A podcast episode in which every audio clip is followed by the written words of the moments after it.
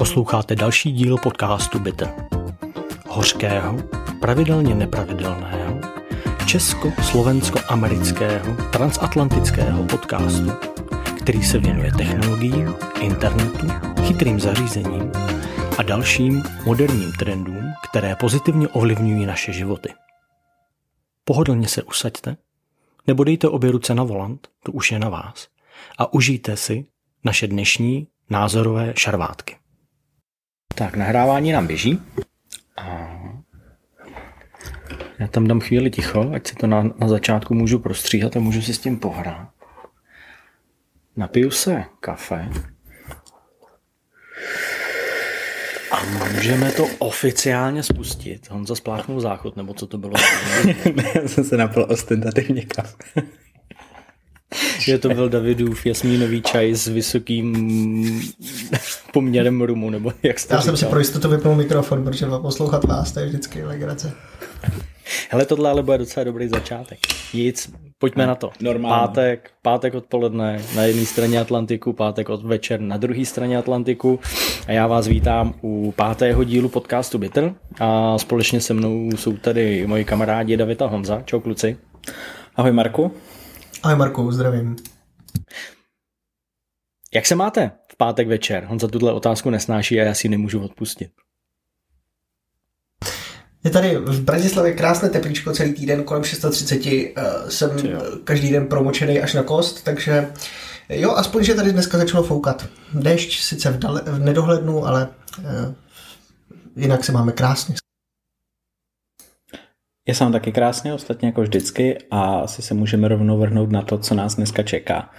Na začátku si projdeme nějaké novinky, které se týkají Appleu a obecně technologického světa. Ty rychle proletíme a pak nás čekají nějaká hlubší témata.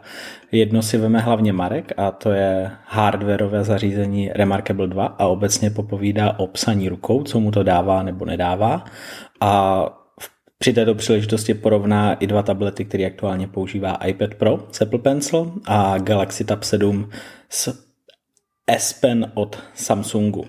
A další hlubší... To jde přes jazyk, ten Samsung, to je výborný. Já jsem to zrovna chtěl říct, jestli řekne i těch S7 Plus, protože tam vzory. Promiň, Dave, pokračuj.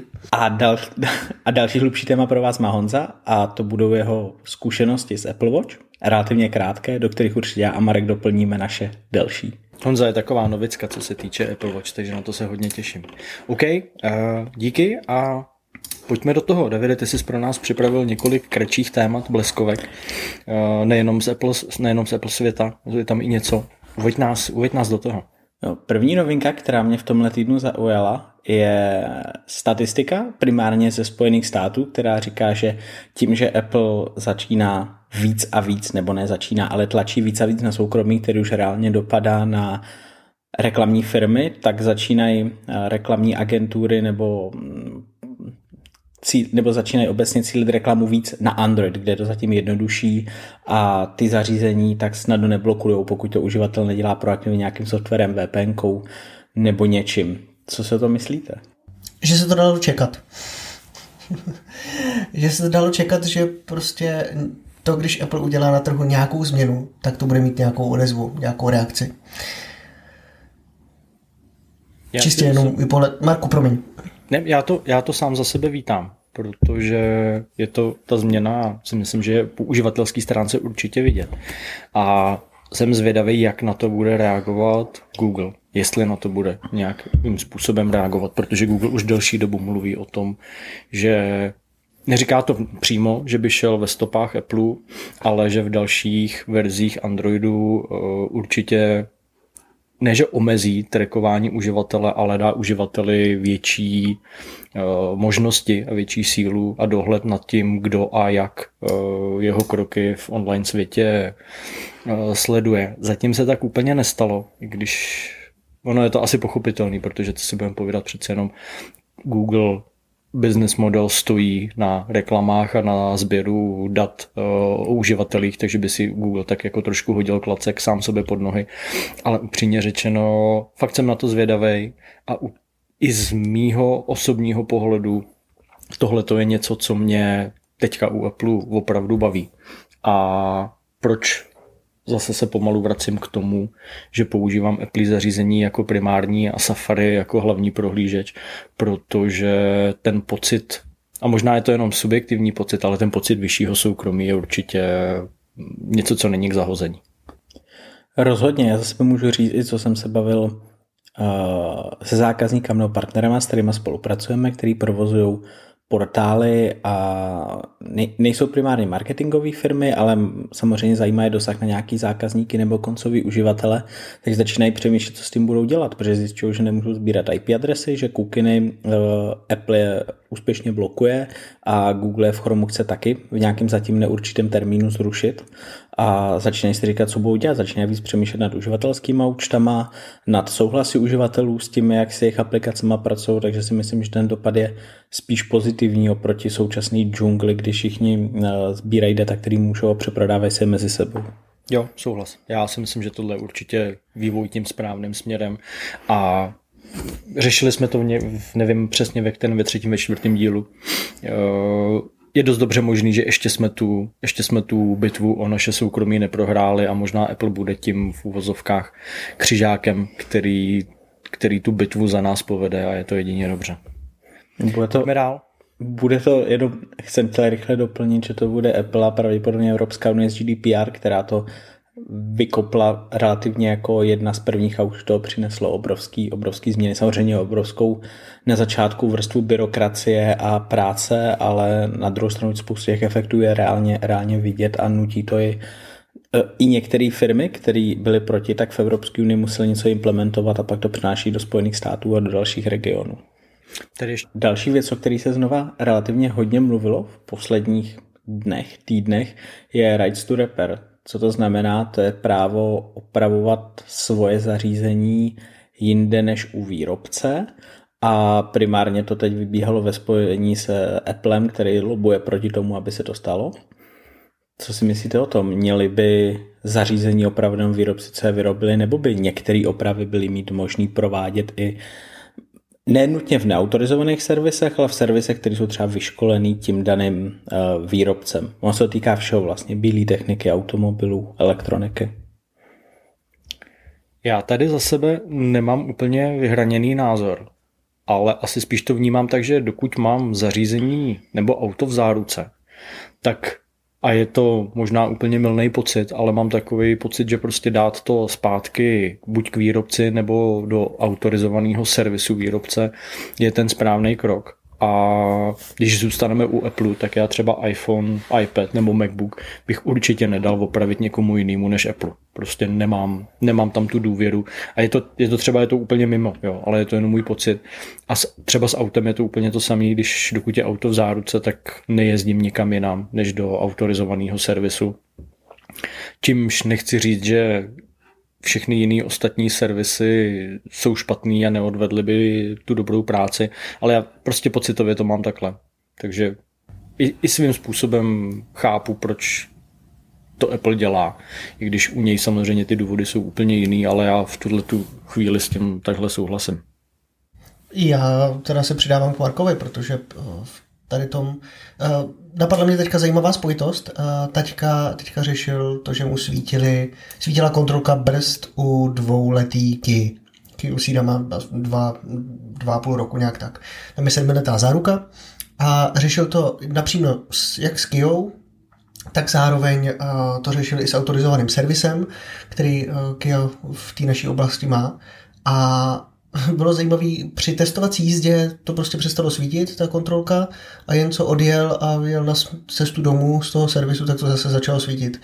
A jako osobně to mám přesně stejný pocit tak, pokud mám někde záruku u nějakého výrobce, chci to řešit s ním. On to auto, telefon, cokoliv dalšího, prostě on to vyrobil a ten člověk nebo ta firma mi ručí za to, že to bude dodávaný v takové kvalitě, jakou jsme prostě při tom sjednaném obchodu měli. Že? Takže jako v tady tom naprosto souhlasím. Myslím si, že pokud mám iPad, který mám 2letý záruce, tak ho prostě budu řešit, budu ho opravovat s tím, kdo mi ten iPad prodal. a nebudu to řešit s nějakým... Já bych se třeba bál jít do takových těch obchodů, jak jsou v těch... Sorry, Marku, že jsem moc dlouhý, ale do takových těch obchodů, jako do těch velkých obchodních centrů, kde tam stojí chlapík u nějaký jedné přepážky a opravuje tam telefony a tablety a tak dále. A když mu přineseš iPhone, tak ti taky vymění prostě Touch ID, ale jako neměl bych úplně dobrý pocit. No a vyměňuje to rukama mastnejma od hranolek a práší se mu do toho, jako fakt sorry, ale to ne. A ještě podle mě to má další rozměr. U Apple si platím na zařízení Apple Care. To znamená, jasně jsou autorizovaný servisy, který to umějí řešit, ale pak prostě to, pokud s tím zařízením něco je, tak ho automaticky posílám nebo odnáším zpátky do Apple a opravdu před hodinou jsem přijel zpátky ze servisu, kde jsem měl auto na prohlídce a mám u auta 3 roky servis zdarma, tak proč bych ho vozil někam jinam? Určitě v té záruce je to jedno téma, druhý téma je pak, když ta věc už má něco vyžitýho. Jo. My máme zařízení relativně nový, ale většina z nás je recykluje v rámci rodiny. Starý iPad strčíme babičce, dětem, to samý telefony a něco se na nich rozbije, nemusí to být nic zásadního, nějaký odřený displej, podobně nefunkční tlačítka, tak když to odnesete do autorizovaného servisu, tak vám často řeknou, že jediná cesta je výměna celého zařízení a nějaký neautorizovaný servis, třeba to tlačítko na stlumení hlasitosti, je schopný vyměnit. Ono se k tomu váží ještě druhý téma a to je samotná opravitelnost zařízení jako takových, jestli nejsou dělaný až moc těžko opravitelný. Typicky já třeba za sebe můžu říct, že mám trochu problém s AirPodama, byť je mám strašně rád, ale zařízení, u kterého za 2 roky odejdou baterky a je víceméně na vyhození, mi nepřijde ze spoustu ekonomických, ekologických a jiných důvodů úplně ta správná cesta. Já jsem tady u toho chtěl říct, že AirPody sám vnímám spíš jako spotřební zařízení. I tím, že aktuálně mám 2, jedny nový a jedny starší, ty úplně původní. Zrovna jsem nedávno na to koukal, že je mám od dubna 2017, jestli se nepletu, což jsou 4 roky, přes 4 roky. Pořád fungujou, i když baterka je slabší a už prostě nevydrží tak dlouho, ale fungujou.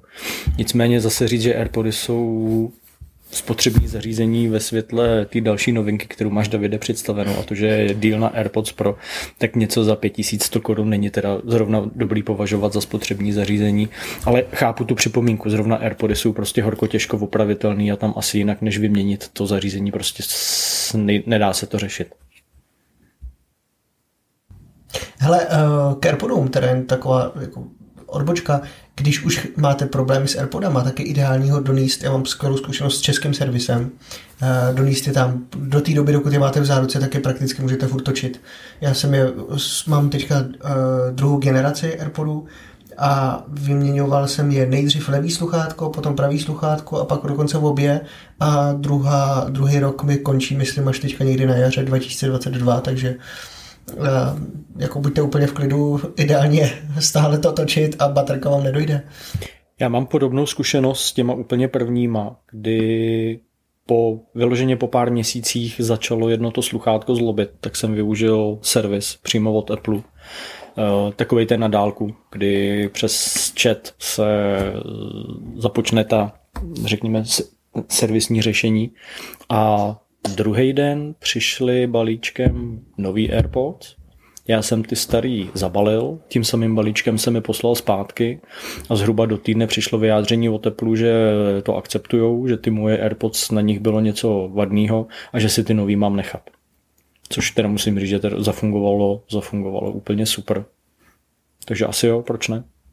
Já mám zkušenost podobnou, já mám vlastně pročka koupený hnedka úplně z té první várky a přesně v jednom sluchátku občas praskalo, což na to byla svolávací akce od Apple, že tyhle sluchátka mění, tak jsem vyměnit nechal, ale i tak si myslím, že u zařízení v téhle hodnotě by měla být lepší cesta, než je po 2 letech od výroby házet do koše. No a ještě jedna drobnost k AirPodům. Držím teďka v ruce vedle sebe ty původní z roku 2017 a nový, který jsem kupoval 3 týdny zpátky. Poměrně zajímavá věc. Ty starý, ty 4letý, mají krásně pevný víčko. Když ho otevřu, víčko se ani nehne, Když ho zavřu, víčko se ani nehne. Ty nový víčko na zavřených má vůli, tak cvakám tady s tím, tak řekněme 1/4 milimetru. A když ho otevřu, tak se to víčko klepe jako ratlík v dešti. Nevím, co Apple dělá nebo nedělá, ale teda jako kvalita mezi starýma a novýma AirPodama docela dost tristní. Ale tak tohle už se řešilo, to už se řešilo dlouhodobě, že prostě krabička u prvních AirPodů byla perfektní, seděla skvěle a potom všechny ty ostatní už jsou takový trošku jakoby vychozený, no, i když jsou nový. A já jsem zrovna v tomhletom detailista a neskutečným způsobem mě to rozčiluje.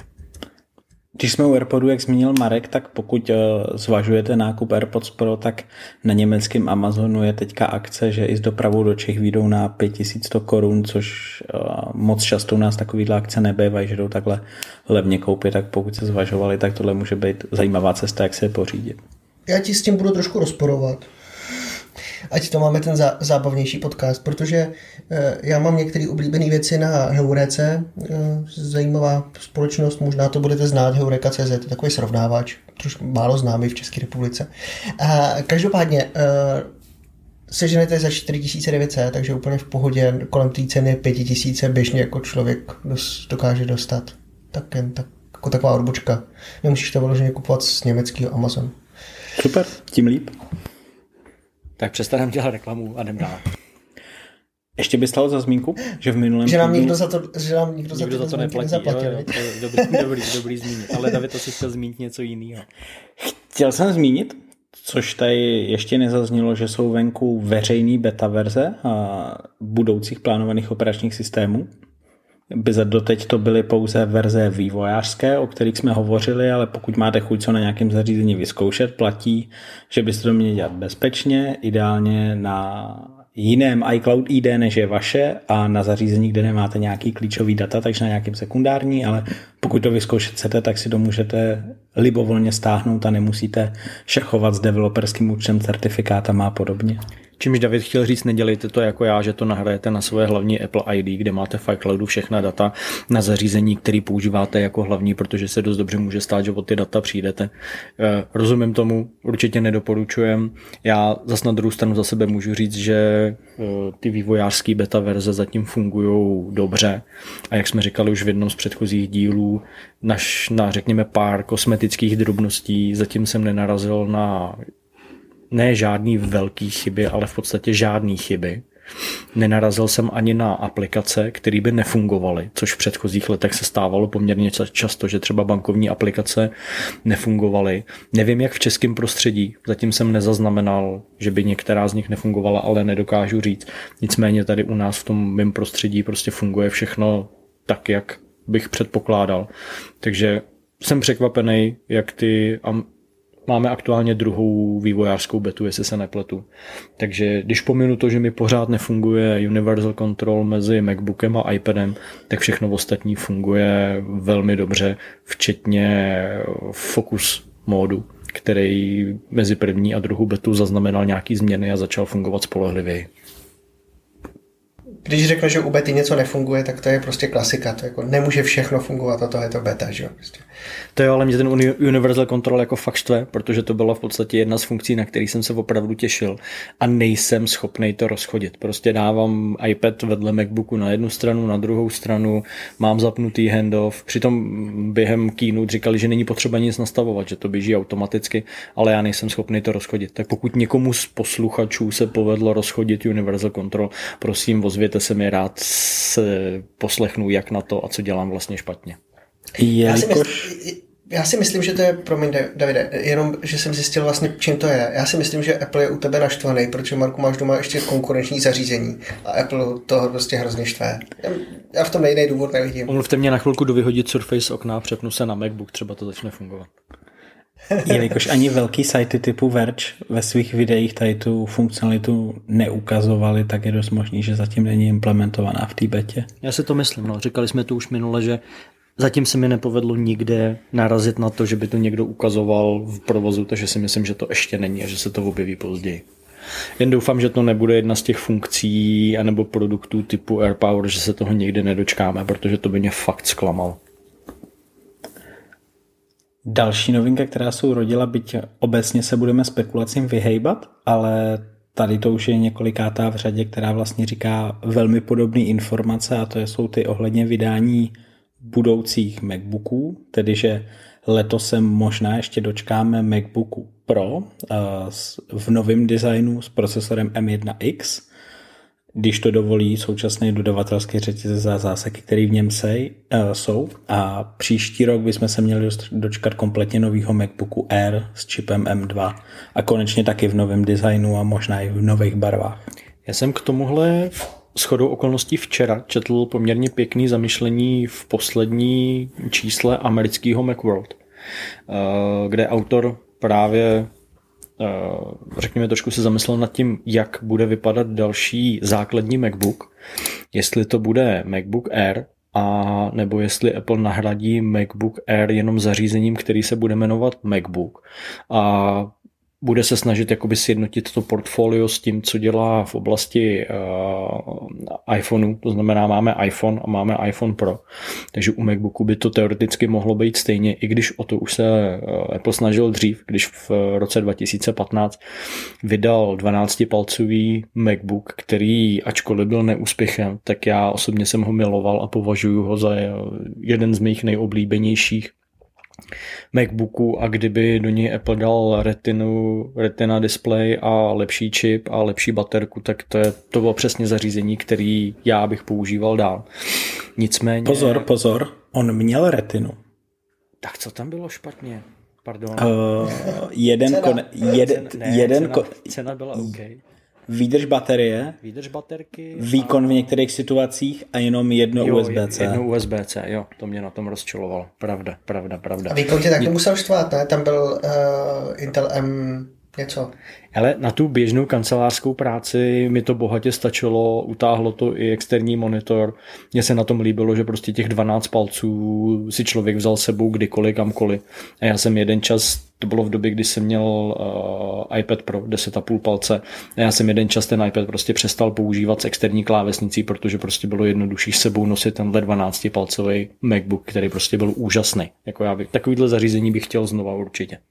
Za mě byl taky skvělý, já jsem používal jak 2.15 model, který měl teda tragickou výdrž baterie, a pak jsem přešel na model 2.17, který tu baterii značně vylepšoval, pokud nebyl v nějaký velký zátěži, kdy začal hodně zahřívat, pak ta baterka šla fakt už dolů před očima, ale přesně jak říká Marek, za mě ten rozměr zařízení byl absolutně perfektní, na druhou stranu mi na něm odešel ten jediný konektor, což byl trošku problém. Což je trošku problém, když to potřebuješ nabít.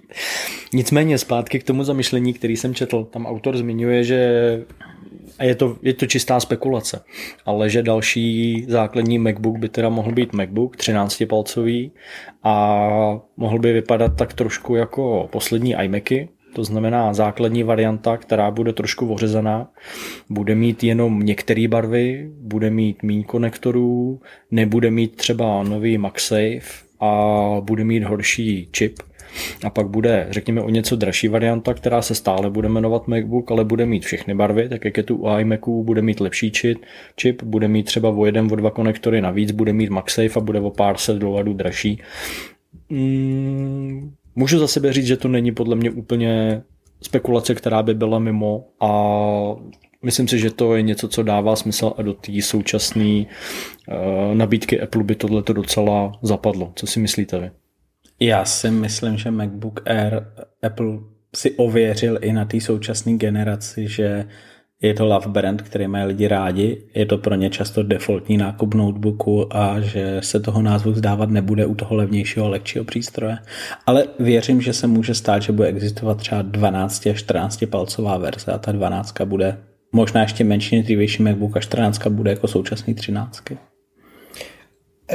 Mimochodem je taková drobnost, našel jsem to, je to Intel Core M podle Mobile, takže ten procesor, který byl v tom 12-palcovém. A jinak tady ty otázce, já si musím teda, já nevím, já mám MacBook Air strašně moc rád, mám vlastně teďka úplně shodou okolností za poslední rok ještě dva jsem vytřídal, nejdřív ten březnový, který vyšel který byl super s tím Intelem, ale když vyšla M1, tak to byl no-brainer, co bylo potřeba upgradeovat na M1. A pokud M1, i kdyby M1 v současné verzi šla do toho 12-palcového, tak to furt bude jako zabiják, protože jak jste zmiňovali, výdrž 12 nebyla úplně nic moc. Spíš to bylo takový to, sednu si v kavárně a hezky si u toho svého zlatého, protože vyšel ještě ve zlaté barvě. Ten jsem zlatého. No, já jsem to úplně čekal. Tak u toho zlatýho MacBooku si prostě udělám ty dva e-maily a vyhledám si, kolik, co já vím, mám followerů na Instagramu. Ale jinak... možná si vzpomínáte, že do toho těla Apple tam tenkrát dával baterky kaskádově, aby to vůbec nějakou tu baterku mělo. A to si myslím, že celkově musel pro Apple být jako hrozně velký oříšek. Něco, co se stalo u iPhone 12 mini. Máte hrozně malý zařízení, do kterého musíte narovat strašně moc komponent. A ještě chcete dát uživateli, aby mu to něco vydrželo. A M1 je podle mě něco, co tam může to trošku zachránit. Jo, minimálně tu výdrž. A abyste dostali nějaký výkon, že? Já jsem pro všema 10. Já mám aktuálně MacBook Pro jenom z jednoho jediného důvodu. A to, když jsem ho kupoval 2019, tak byl na Amazonu v akci a byl MacBook Pro, myslím si, že to je late 2019 model s touchbarem. A byl za stejný peníze jako v té době MacBook Air, takže mi z nějakého důvodu nedávalo smysl kupovat MacBook Air, když můžu mít MacBook Pro. Nicméně, když se na to dívám zpětně, tak si říkám, že jsem si spíš měl koupit ten o něco tenčí a o něco lehčí MacBook Air, protože to pročko, ne, že bych ho nevyužil nebo nedává smysl. Touch bar je sice pěkná věc, ale je to spíš takový nice to have, než must have. Takže... Touch bar je pěkná věc. Já ho mám rád, já ho používám. Jako, ne, že by to byla killer feature a ne, že bych byl power user, ze který prostě touch bar používá pořád. Ale musím říct, že je to fajn věc, mně se to líbí. Ale... upřímně řečeno, spíš bych v tom dalším kroku ocenil tenčí a lehčí zařízení, takže pokud bude další MacBook Air nebo MacBook, nebo jak se to bude jmenovat, v zajímavých barvách, protože už jsem říkal, že prostě pořád dokola stříbrná nebo šedá mě prostě nebaví. Baví mě barvy, které jsou na novém iPadu Air a baví mě barvy, které jsou na iMacu. To znamená další MacBook v těch, řekněme, lehkých, světlých, pastelových barvách, tak jsem s tím. Barvičky. Já si myslím, že se barviček dočkáme. Když máme iMac v barvách, tak musíme dostat něco dalšího v barvách. Okay. No zajímavý bude, teďka drží na iMacu, iPadu Air vlastně velmi podobné barvy, i vlastně jako na iPhoneu 12, až se rozhodnou ty sezónní barvy změnit a nebo je možný ty zařízení sladit. To bude těžká situace. To mě trošku rozčiluje, protože mám modrý iPhone, modrý iPad, modrý hodinky a ta modrá není úplně stejná. Ale zase ráděl. Ono to ale u Apple nikdy tak nebylo. Ty barvy nikdy naladily. Pokud teda se nebavíme o stříbrný a tmavý. Nebudu ji říkat černá. No je pravda, že jsi na zlatý MacBook, zlatý iPad a zlatý iPhone, tak i v těch odstínech tam byly trošičku odskoky. To samý s červenou. A na krku měl dva řetězy. Přesně. A přijel otuněným vavorákem. No tohle nebylo politicky korektní, Honzo. Nic, zpátky. Ona ani product... Počkej, co bylo nekorektní na řetězech? Počkej, to zase... Jdem dál. Dejme, co tam máš dál. Poslední novinka, kterou jsem chtěla sdílet, jsou moje první dojmy z nějakých nových zařízení, které jsem si přinesl domů. No, je to vlastně poprvé, už jsem s ním teda pracoval, ale poprvé používám svůj Mac M1, pořídil jsem si domů Mac Mini a musím říct, že jsem neustále překvapen, jak některé činnosti dělá strašně rychle. Je to fakt úžasný, je to rychlý, asi už to všichni vědí, co už to těch půl roku se to na trhu používají, ale já jsem dlouho zvažoval, jestli koupit iMac nebo Mac Mini, nakonec jsem se rozhodl pro Mac Mini a jsem nadšený. Já nad tím pořád váhám za sebe, protože prostě ze všech stran čtu jenom pozitiva a říkám si, jestli opravdu je to tak pozitivní, abych musel měnit. A nebo jestli už jako ten čas není tak daleko, že nemá smysl teďka nutně kupovat zařízení s M1 a spíš počkat na další generaci toho čipu, což by mohlo být, jak jsme říkali, buď na podzim, anebo nejpozději na jaře příštího roku. A tím, že mě nic netlačí, tak asi to není nezbytně nutný, ale pořád ten iMac Já nevím, mě to fakt láká, ty barvy jsou super a designově a to, jak je to tenoučký, no uvidíme. Co iPad Pro s tím čipem? Počkej, jsi ještě vynechal mě. No, jak to? Ty se tady nad tím rozplýváš v každém dílu, to je jak kolovrátek. Prostě. No, jediný, co mě právě mrzí nad M1, je to, že já jsem s taťkou, oba dva jsme po 7 letech udělali změnu. On svůj Mac Mini a já MacBook Air. Oba dva jsme ho vyměnili na jaře 2020 a po půl roce prostě obě dvě zařízení přišly sem jedničkou. Samozřejmě teďka prostě do toho nechtěl vrážet po půl roce znova prachy. Já jsem do toho nevrazil až tolik, takže to mě trošku zachránilo, ale hrozně mi mrzí, že taťka nemohl zažít, nebo zatím nezažil tu úplně jako ten wow efekt. On prostě posunul a udělal upgrade po 7 letech a dostal zase z předchozího Intelu zase jiný Intel. Ale M1 bych řekl, že by mu jako úplně otevřela nový obzor, akorát jenom to, že prostě jako vnitřně nechce po půl roku sem prostě měnit počítač, tak ho to trošku zabrzdilo. A to mě mrzí jako jediný na Apple, že to takhle jako nevyšlo. No. Ne, já musím říct za sebe, já jsem dřív počítače, jako hodně mladý lidem i stavil na zakázku, stavil jsem herní počítače a podobně a pro mě ten skok na M1 z intelovského procesoru je podobný, jako když se skočilo z pevných disků na SSDčka. Samozřejmě někdo má dneska doma fakt výkonný stroj, tak takovej rozdíl to pro něj nebude, ale z běžného notebooku s nějakou i5 to je prostě skok obrovský. A v čem ten rozdíl vidíte? Pominu výdrž baterky, tam si myslím, že je to poměrně jasný a bez diskuze. Ale při té běžný... U Macu mi nejrozhodně musíš pominout výdrž baterie. No, OK. Pominu výdrž baterie i u Macu mini. Okay. V čem to vidíte při té běžné kancelářské práci?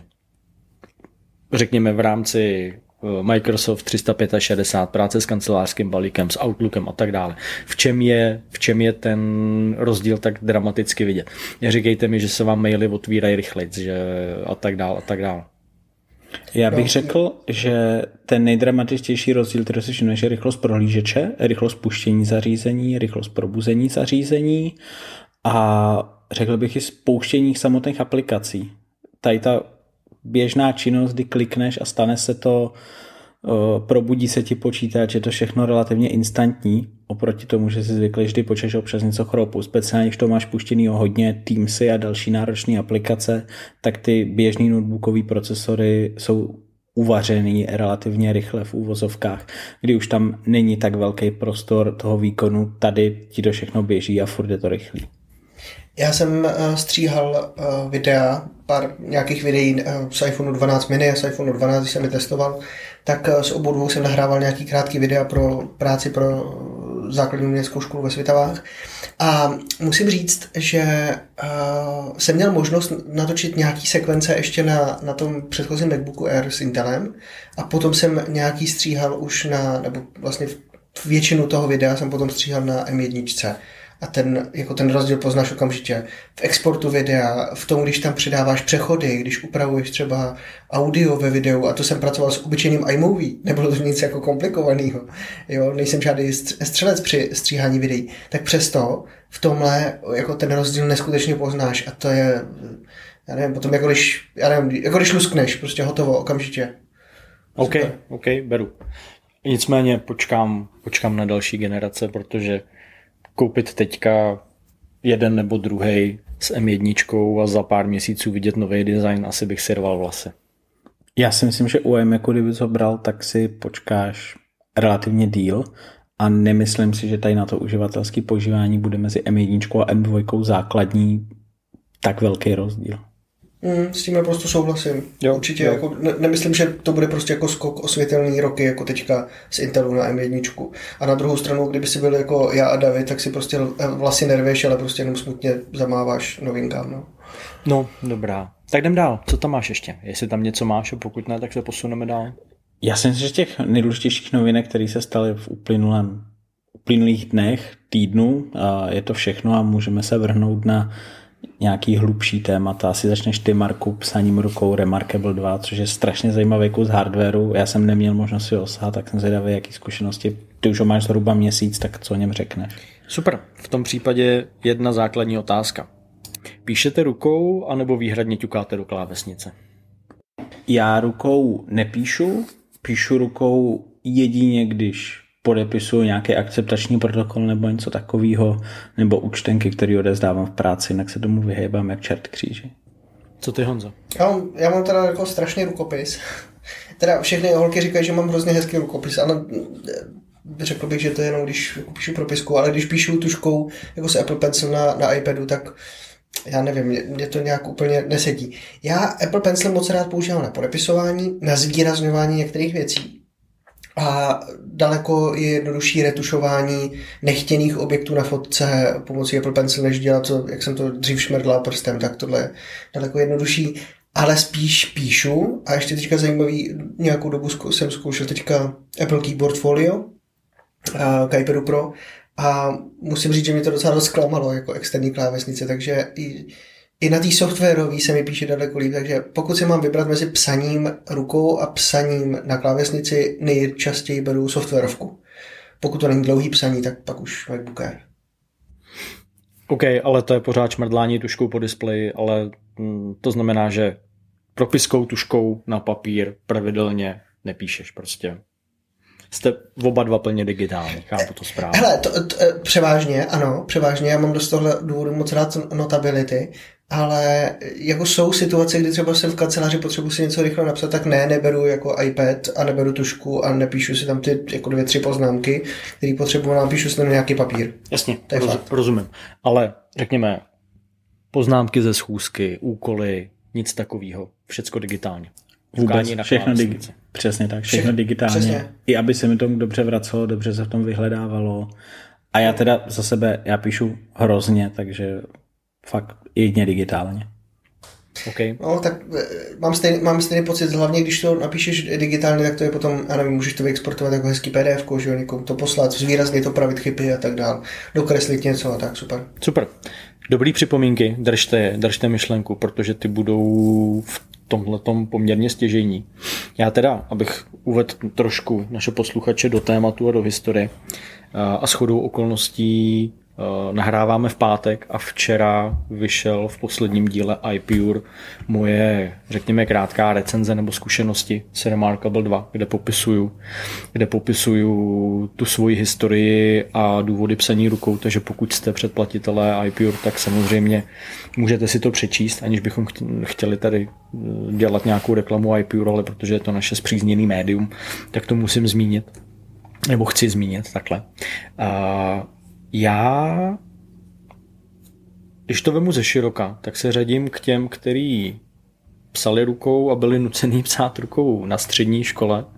Samozřejmě, protože že veškeré zápisky v hodinách do sešitů se prostě psaly rukou.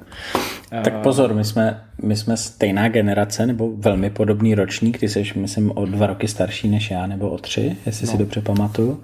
A já už jsem teda na střední škole od nějakých 16 nosil notebook. No jo, tyhle ty mlaďasové. A tak u nás na vesnici se na tohle nehrálo.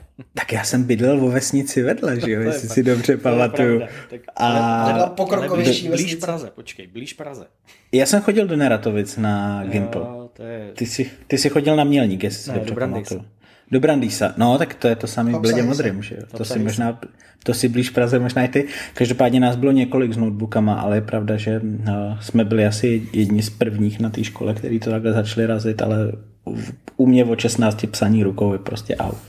Čověče, já nemůžu říct, že bych si to jakoby úplně přesně pamatoval, protože ono už to taky nějaký ten rok je, jo.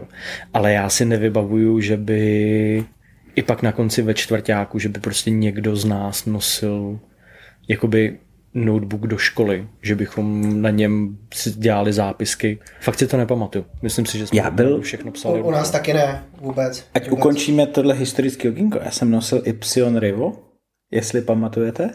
To je vlastně, nosil jsem Nokia komunikátor, na který jsem zkoušel psát a i Windows Pocket PC zařízení od HPčka. T-Mobile MDA a podobně, jo, to já taky, ale nepamatuju si, že bych se na něm zapisoval jakoby školní věci. To se fakt všecko psalo prostě pod starou rukou do sešitu. Když budeme příště uvádět nějaké historické okénko, mělo by to začínat dnes, se podíváme zpátky do minulosti na to. Podle mě, jestli máme-li nějaký mladší posluchače, tak plně teďka sedějí a krutí hlavu, co tam ty tři starý dětkové melou, pro boha, jako psát rukou do sešitu, tyve, to se dělalo v minulém století, že jo? Ach jo. Hele, jestli tvůj věk začíná trojku, jak už jsi odvařený, to je marný. Ale jenom velmi krátce začíná trojku. No, ale už seš tam. Jenom pár měsíců. A další metra je 4. No nic, jdeme dál. Takže já ze střední školy přechod na výšku, kde ten režim byl samozřejmě volnější, takže na výšce jsem začal automaticky, tak jako abych byl cool, a protože geek a techner, tak jsem začal všecko si psát na notebooku a v podstatě na výšce jsem přestal psát rukou úplně. Jo.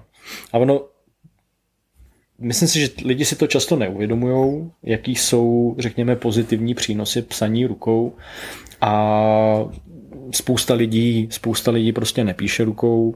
Nakonec vy dva budiš toho jasným důkazem a příkladem, že prostě nepíšete rukou, protože vám to nepřijde, řekněme, důležitý, nebo nevidíte, nebo neznáte ty přínosy, nechci tady spekulovat, nebo ten důvod může být, že prostě máte pocit, že máte hrozný rukopis a nepřečtete to po sobě. Na druhou stranu psaní rukou je ve skutečnosti sval jako každý jiný, a prostě pokud se trénuje, tak já to vidím i na sobě, že ten rukopis se postupem času zlepšuje, je čitelnější a člověk si najde takový ten svůj styl. Takže já jsem se k psaní rukou tak nějak ne úplně záměrně, ale přirozeně vrátil necelých 10 let zpátky, po řekněme takových nějakých trošku větších kariérních a životních změnách. A jako první, řekněme, takový trošku organizovanější psaní rukou, pamatuju si to, jako by to bylo včera. Na Bělehradský v Kopci byl, když jdete Bělehradskou z Kopce dolů, tak po levé straně byl brandstore Moleskine. Zápisníky Moleskine asi netřeba představovat, kdo aspoň trošku se pohybuje na internetu a na sociálních médiích, tak Moleskine jsou jedny z takových těch, řekněme, cool bloků, zápisníků, plánovačů, kalendářů. Já mám tu značku strašně rád. A já říkám, je to téměř 10 let a jsem s ní 10 let. Za těch 10 let jsem si jich nakoupil prostě opravdu spousta a 10 let do nich píšu rukou, propiskou, barevnýma propiskama, a v podstatě jsem za těch 10 let nepsal po té, řekněme, organizované stránce do ničeho jiného. A postupem času, tak jak jsem se do toho víc a víc ponořoval a začal to trošku víc studovat, tak jsem samozřejmě narážel i na různé studie a v uvozovkách vědecké pojednání a důkazy toho, jak je psaní rukou pozitivní pro naši psychiku, mysl, soustředění se, uklidnění se. A musím říct, že poslední roky to pozoruju na sobě čím dál tím víc. Asi tím i tím, jak stárnu. Prostě když píšu rukou a když mám ten čas si jakoby zastavit a utřídit si myšlenky, tak psaní rukou na mě má velmi pozitivní vliv. Což je trošku v kontrastu s tím, řekněme, vším technologickýma, digitálníma zařízeníma a službama, který používám.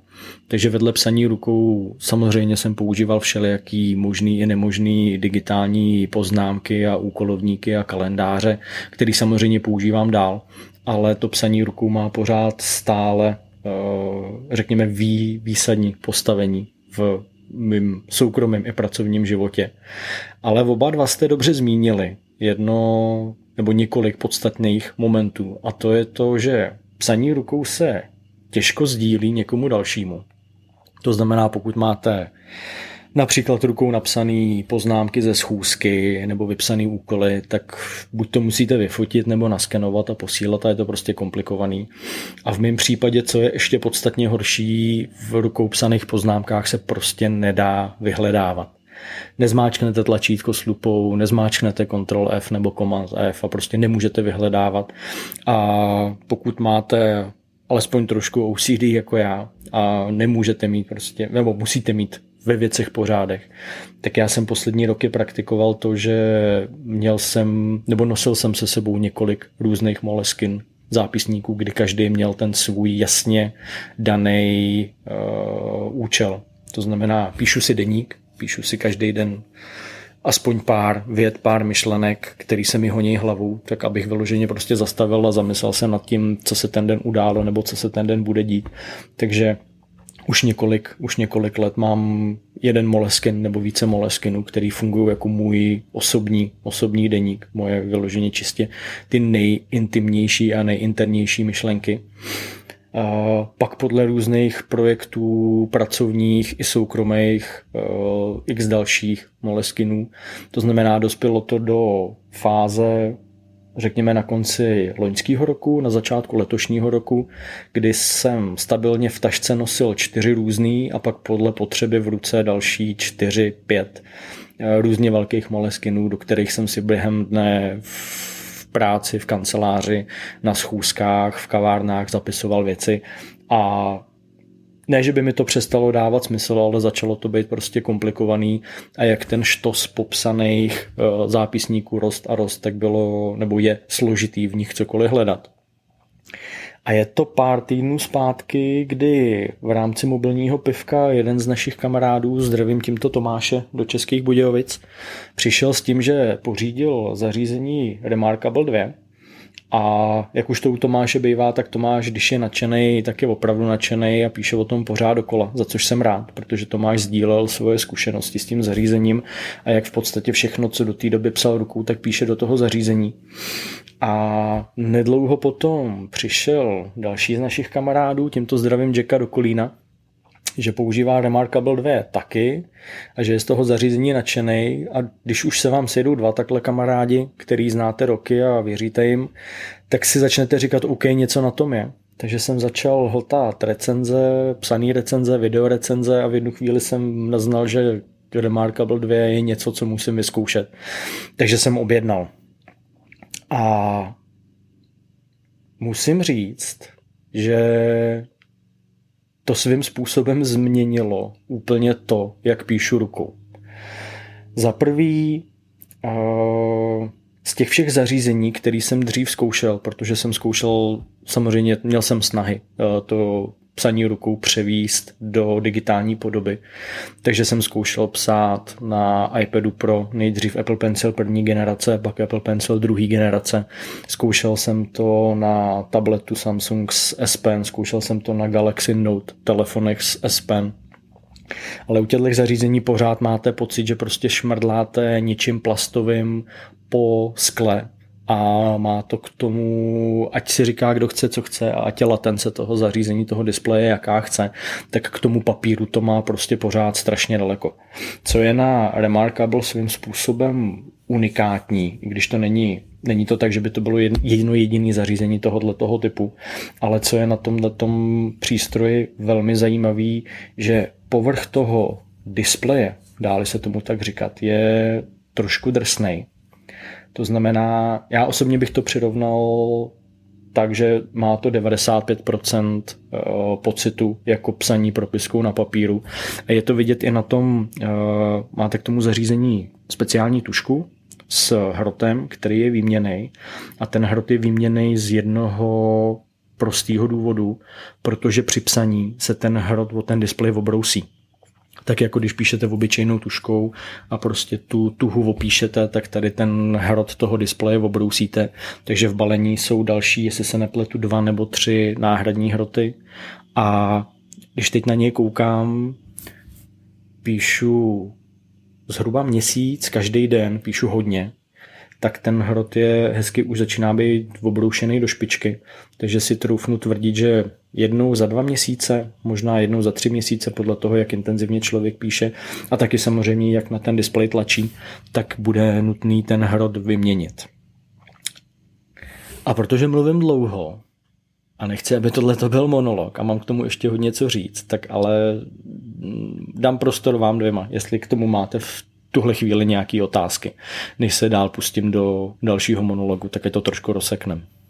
Otázky nemáme, já jsem samozřejmě po tom, co ty, zmíněný Jack a Tomáš jste o tom psali, tak jsem se díval na testy toho zařízení, ale možná bylo dobré, aby si uvedl, jak řeší ty hlavní problémy psaní rukou. Typicky zmíněný problémy vyhledávání, já který si vedu schůzky nebo porady podle nějakých šablon, kde mám účastníky a podobně a vím, že se mi to vrátí zpětně, že jsem schopný si schůzku s tím člověkem 3 roky zpátky podle toho jména najít, případně podle lokální. Tak ty, když si tam uvádíš teďka, když si to napíšeš rukou, něco takového, seš to schopný v tom najít, máš to tam líp organizovaný, dokáže to rozpoznat dobře tvůj rukopis? Tak, rozdělil bych to na 2 oblasti. První, kterou si zmínil, je organizace. To znamená, ono se to chová, já bych to přirovnal trošku možná k Evernote. To znamená v rámci toho zařízení, kde teda máš display je 1 stránka, ale to zařízení má strukturu zápisníků, je to pojmenovaný notebooks, takže můžeme tomu říkat zápisníky a ty si v podstatě můžeš vytvářet neomezený, svým způsobem neomezený počet zápisníků. A ty zápisníky můžeš si ukládat do složek, do stromové struktury, kterou si vytvoříš buď přímo v tom zařízení, anebo reMarkable má aplikace pro iOS, pro Android a webový přístup, to znamená, ty si s novým zařízením si vytváříš nový cloudový účet a můžeš se k němu přihlásit v podstatě skrz kterýkoliv webový prohlížeč a tu strukturu složek a tu strukturu zápisníků si vytváříš pohodlněji v rámci té aplikace nebo v rámci toho webového přístupu. Což byla první věc, kterou jsem udělal, když jsem to zařízení pořídil. Vytvořil jsem si složky pracovní, soukromí, v rámci nich jsem si vytvořil další složky podle potřeby a do nich vytvořil zápisníky. Což je jeden pohled, to znamená v rámci toho zařízení je možný procházet ty složky, tu stromovou strukturu a vybírat zápisníky. Druhý pohled jsou všechny zápisníky na jedné hromadě, to znamená pak mám, když to zapnu, tak mám na základní obrazovce aktuálně kolik? 13 různých zápisníků, který používám. A můžu si je řadit podle toho, jak jsou velký, podle toho, jak jsou pojmenovaný, to znamená abecedně, podle toho, který byl naposledy upravený. A pak si můžu vybrat zápisníky, které jsou, řekněme, oblíbený. To znamená, když si v menu zvolím favorites, tak vidím prostě jenom ty 3, do který mám uložený jako oblíbený a píšu do nich nejčastěji. To znamená, to je za mě jedna obrovská výhoda tohoto zařízení, že virtuálně mám stejný počet nebo klidně i vyšší počet zápisníků, stejně jako jsem měl těch Moleskinů. Každý ten zápisník má svůj jasný účel, mám je rozházený do složek podle potřeby, mám k nim rychlej přístup a místo toho, že jsem dřív nosil u sebe nebo v tašce nějaký počet papírových zápisníků, tak teďka v podstatě 99% času u sebe nosím tuhletu placatou elektronickou destičku v pouzdře, do které zasunu tušku a tak jako dřív jsem psal úplně všechno do papírových zápisníků, tak dneska úplně všechno a ještě víc než dřív píšu do tohoto zařízení. Co se týče vyhledávání, tak to zařízení umí OCR, to znamená umí vyhledávat v textu. Nemůžu říct, že by to fungovalo na 100%, protože fakt záleží na tom, jak člověk škrábe a já taky nemám úplně jako extra krásný rukopis, ale to vyhledávání funguje. Takže dají se vyhledávat zápisníky, dá se vyhledávat částečně v textu těch zápisníků, dá se ten rukopis převádět na strojově psaný text, to znamená, což pak samozřejmě částečně usnadňuje to vyhledávání, co mi ale přijde super, že jednotlivé stránky nebo ten text lze převádět do PDFka a pak je možný ty PDFka tisknout a nebo z té aplikace, když si to člověk vyexportuje, tak pak si s tím může dělat cokoliv, co chce, jako s jakýmkoliv jiným PDFkem, to znamená poslat e-mailem, nahrát někam jinam do cloudu, nahrát do Evernote, do OneNote nebo do jakýhokoliv jiného zápisníku digitálního, který používáte a tak dále, a tak dále. Přesně na tohle jsem se chtěl zeptat, ta interoperabilita mezi jinýma aplikacema nebo export z toho. Já vím, že třeba mám v Evernote poznámku, můžu ji exportovat v formátu NX, PDF, HTML, můžu to naimportovat do Apple Notes, můžu to naimportovat do OneNote. Tady z toho to jde dostat do nějakého takhle standardního formátu, abych to mohl jednoduše přehodit do jiné aplikace nebo sdílet s dalšíma lidma? No, můžeš přímo z toho zařízení tu poznámku vybranou můžeš odeslat někomu na e-mailovou adresu. To znamená, mu pošleš v podstatě, když to řeknu, screenshot té stránky, kterou máš rozepsanou. Můžeš k tomu přidat zprávu, můžeš tu stránku pojmenovat jako soubor. A nebo můžeš vyexportovat tu poznámku a jsou k dispozici 3 formáty, PDF-ko, PNG jako obrázek a SVG. A jestli se nepletu, když tak mě oprav, ale SVG je formát poznámky, který lze importovat do Evernote a do OneNote. Přiznám se, že to teďka nevím. Pamatuju si ten NX, ale SVG si nepamatuju, dost možná, že to jak říkáš. Taky nevím, a pokud to Honza negooglí, jak je jeho dobrým zvykem, tak to zgooglím já. Honza negooglí, ale já mezi tím aspoň můžu našim posluchačům krátce popsat, o co vůbec vlastně jde u toho tabletu. Protože velikostně je to trošku menší než iPad Air, který má 10,9 palců, tak tady ten reMarkable tablet má 10,3 velikost displeje, bez samozřejmě barev, protože to je vlastně jenom černá a bílá. A je tam zajímavý, že funguje na USB-Cčku, co mě docela zaujalo, to je pěkný nabíjení. Má synchronizace vlastně všech těch vašich zápisníků. Funguje jenom v případě toho, že jste připojení na Wi-Fi, nemá to žádný možnost mobilních dat. Nebo na Wi-Fi podporuje na telefonu. Nebo Wi-Fi podporuje 2,4 a 5 GHz. A co mě docela zaujalo, má to svůj vlastní operační systém Codex. Nevím, jestli se ho vyloženě zmiňoval, ale vlastně to je založený operační systém na Linuxu. Vypadá docela zajímavě. A podporuje jak PDFka, tak dokonce i EPUBy, elektronické publikace. Ano, je možný, to znamená přes tu webovou aplikaci, nebo přes to webové rozhraní, nebo přes aplikaci v telefonu, je možný zpátky do toho zařízení nahrát PDFka. To znamená, pokud podepisujete často smlouvy, tak tohle je cesta, jak podepsat smlouvu v uvozovkách digitálně, ne elektronicky, ne elektronickým podpisem, ale vaším ručním podpisem, a pak tu smlouvu poslat zpátky. A může samozřejmě fungovat i jako čtečka, to znamená, pokud máte knížky nebo něco jiného na čtení ve formátu EPUB, tak si to můžete do tohohle zařízení nahrát a můžete to číst.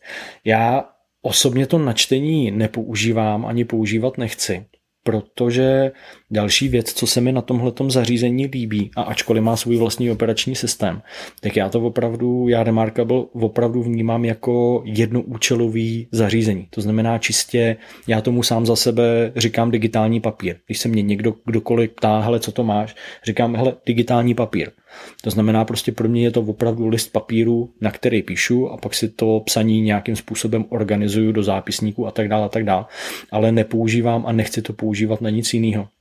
Což třeba ve srovnání s čtečkami Onyx Books nebo jinými, který umožňují instalace aplikací z vlastního storu, některé další zařízení tu umějí z Amazon storu,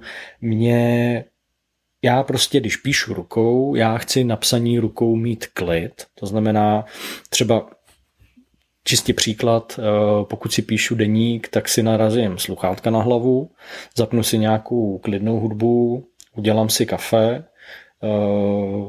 Na telefonu teďka nově z iOS 15 zapínám focus mod, který se jmenuje psaní, to znamená neruší mě vůbec nic na telefonu, na hodinkách, a mám prostě vyhrazený čas brzo ráno nebo večer čistě jenom na to psaní, kdy mě neruší vůbec nic a nechci, aby mě nic rušilo. Takže představa, že pak píšu na zařízení, kde jsou, řekněme, nějaké možnosti toho vyrušení toho typu, že tam jsou nainstalované další aplikace a tak dále. Nechci. To se mi na reMarkable líbí, že to je prostě čistě jednoúčelové zařízení, jenom na psaní a na nic jiného. A jak jsem mluvil ještě o tom papíru, tak je to vlastně i nejtenčí tablet, který existuje na světě aktuálně zatím, protože oproti iPadovskému 5,9, což má poslední iPad Pro 11 palcový, má 5,9 mm, tak ten má 4,7. Takže ještě... Je to krásně tenoučký. Je to fakt jako papír, no, úplně. Je to krásně lehoučký, nicméně konstrukce je kovová, takže nemusí, nebo rám je kovový, takže bych se nebál toho, že by se to dalo nějakým způsobem vohnout nebo zlomit. Jak si správně řekl, má to USB-C na nabíjení, má to nahoře jedno tlačítko na zapnutí, vypnutí a to je celý, nic jiného tam není. A to prostě, to je na tom geniální, to se mi na tom líbí. Není to úplně levná záležitost, plus příslušenství k tomu taky není zrovna dvakrát levný, protože... A to jsem chtěl zmínit, to je velmi zajímavé, jak na těch stránkách mají koncipovaný, protože je to trošičku podobně jak Apple. Nabídneme ti tablet a potom plus můžeš mít k tomu tušku, plus můžeš mít k tomu folio, nebo... Musíš mít k tomu tušku, že jo? Prostě bez tušky, tušky to nefunguje. A tušky jsou různé. Jasně, ale... Tuška je základní, obyčejná, světle šedá. Jestli se nepletu, a když na to, Honzo, koukáš, tak někdyž tak oprav za $40 jedna tuška a správně. Pak je za $90 tmavá tuška, která jak má správně. Na druhém konci gumu. To znamená, já, protože jsem nevěděl, jak budu nebo nebudu s reMarkable spokojený, tak jsem šel tou levnější cestou, koupil jsem základní tušku a gumuju tak, že si v menu přepnu pero na gumu a gumuju tím samým hrotem. Nicméně ta dražší tuška umí to, že ji otočíte a druhou stranu gumujete. Úplně nevím, jestli by mi... Prostě to, co udělá Apple Pencil. No, přesně tak, nebo obyčejná tuška, která má na konci gumu. Asi je to dobrý, ale upřímně řečeno mi to za těch dalších $50 nebo kolik to je navrch fakt nedávalo smysl. To samé, co se týče pouzdra, základní látkový pouzdro, do kterého strčíte ten tablet dovnitř a tušku nahoru, taky $40-$50, něco takového. 69, no. Ježišmarja, fakt, no to je hrozný. A pak je folio, který je zavírací, funguje teda jako folio, jako knížka a to bylo ještě dražší a to už mi jako fakt nedávalo smysl za to utrácet. Od 99, no, přesně. A pro většinu našich posluchačů budou zajímavější ceny v eurech, které jsou vyšší než v dolarech. I ty rozdíly. Cca je to 10 euro navíc oproti dolarové ceně. No a cena je zajímavá, protože reMarkable jako takový stojí $399 bez daně. Folio stálo $70 a tuška stála $40. Já jsem díky kamarádovi Jackovi, znovu ho zdravíme do Kolína, měl nějakou slevu, to znamená $40 dolů, takže jestli se nepletu, tak v podstatě tuška byla zadarmo. To znamená celkově z daní mě to stálo $505 a nějaký centy. Což není úplně málo. To se blížíme do teritoria iPadu Air, který stojí bezdaně $599. No, já k tomuhle chci říct ještě takovou zajímavou. Já jsem si to schválně propočítal. Je to $83 víc, než utratíš za základní iPad, za pouzdro, za smart cover a za Apple Pencil. V případě toho, kdyby si chtěl psát tímhle stylem. Tak jen tak jako $73 ušetříš, když půjdeš cestou Apple. Schrnuto potrženo, reMarkable 2 je drahý zařízení. Fakt to není levný. No, jakože, a ještě, jak říkal správně David, když koukáš na ty evropské ceny, jo, tady vybereš Českou republiku a koukáš tam na ty eura, tak jenom kabel USB-C je za €19. Ta základní konfigurace, ať jsme u českých cen, vyjde na cca 14 000 korun, ty vyšší konfigurace, no, pak s tím, co si překupuješ, jdou až ke 20. 14 000 korun za jednoučilové zařízení, to není úplně špatný.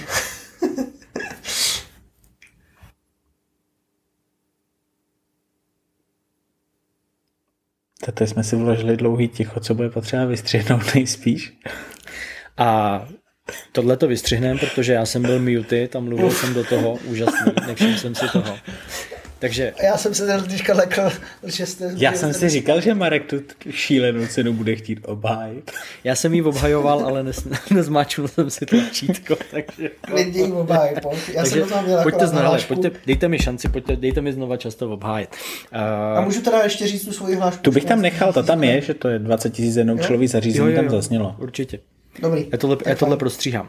Nicméně, samozřejmě, jasně, můžete namítat, že půjdu do papírnictví, koupím si blok za 20, propisku za 25, jsem v tom za 45 korun a můžu psát veselé do haleluja. Jasně, já s tím naprosto souhlasím, je to validní argument a úplně stejně můžeme chodit pěšky a není potřeba, aby si někdo kupoval M3 bavoráka jo. Za v plný palbě téměř 3 miliony korun nebo něco takového.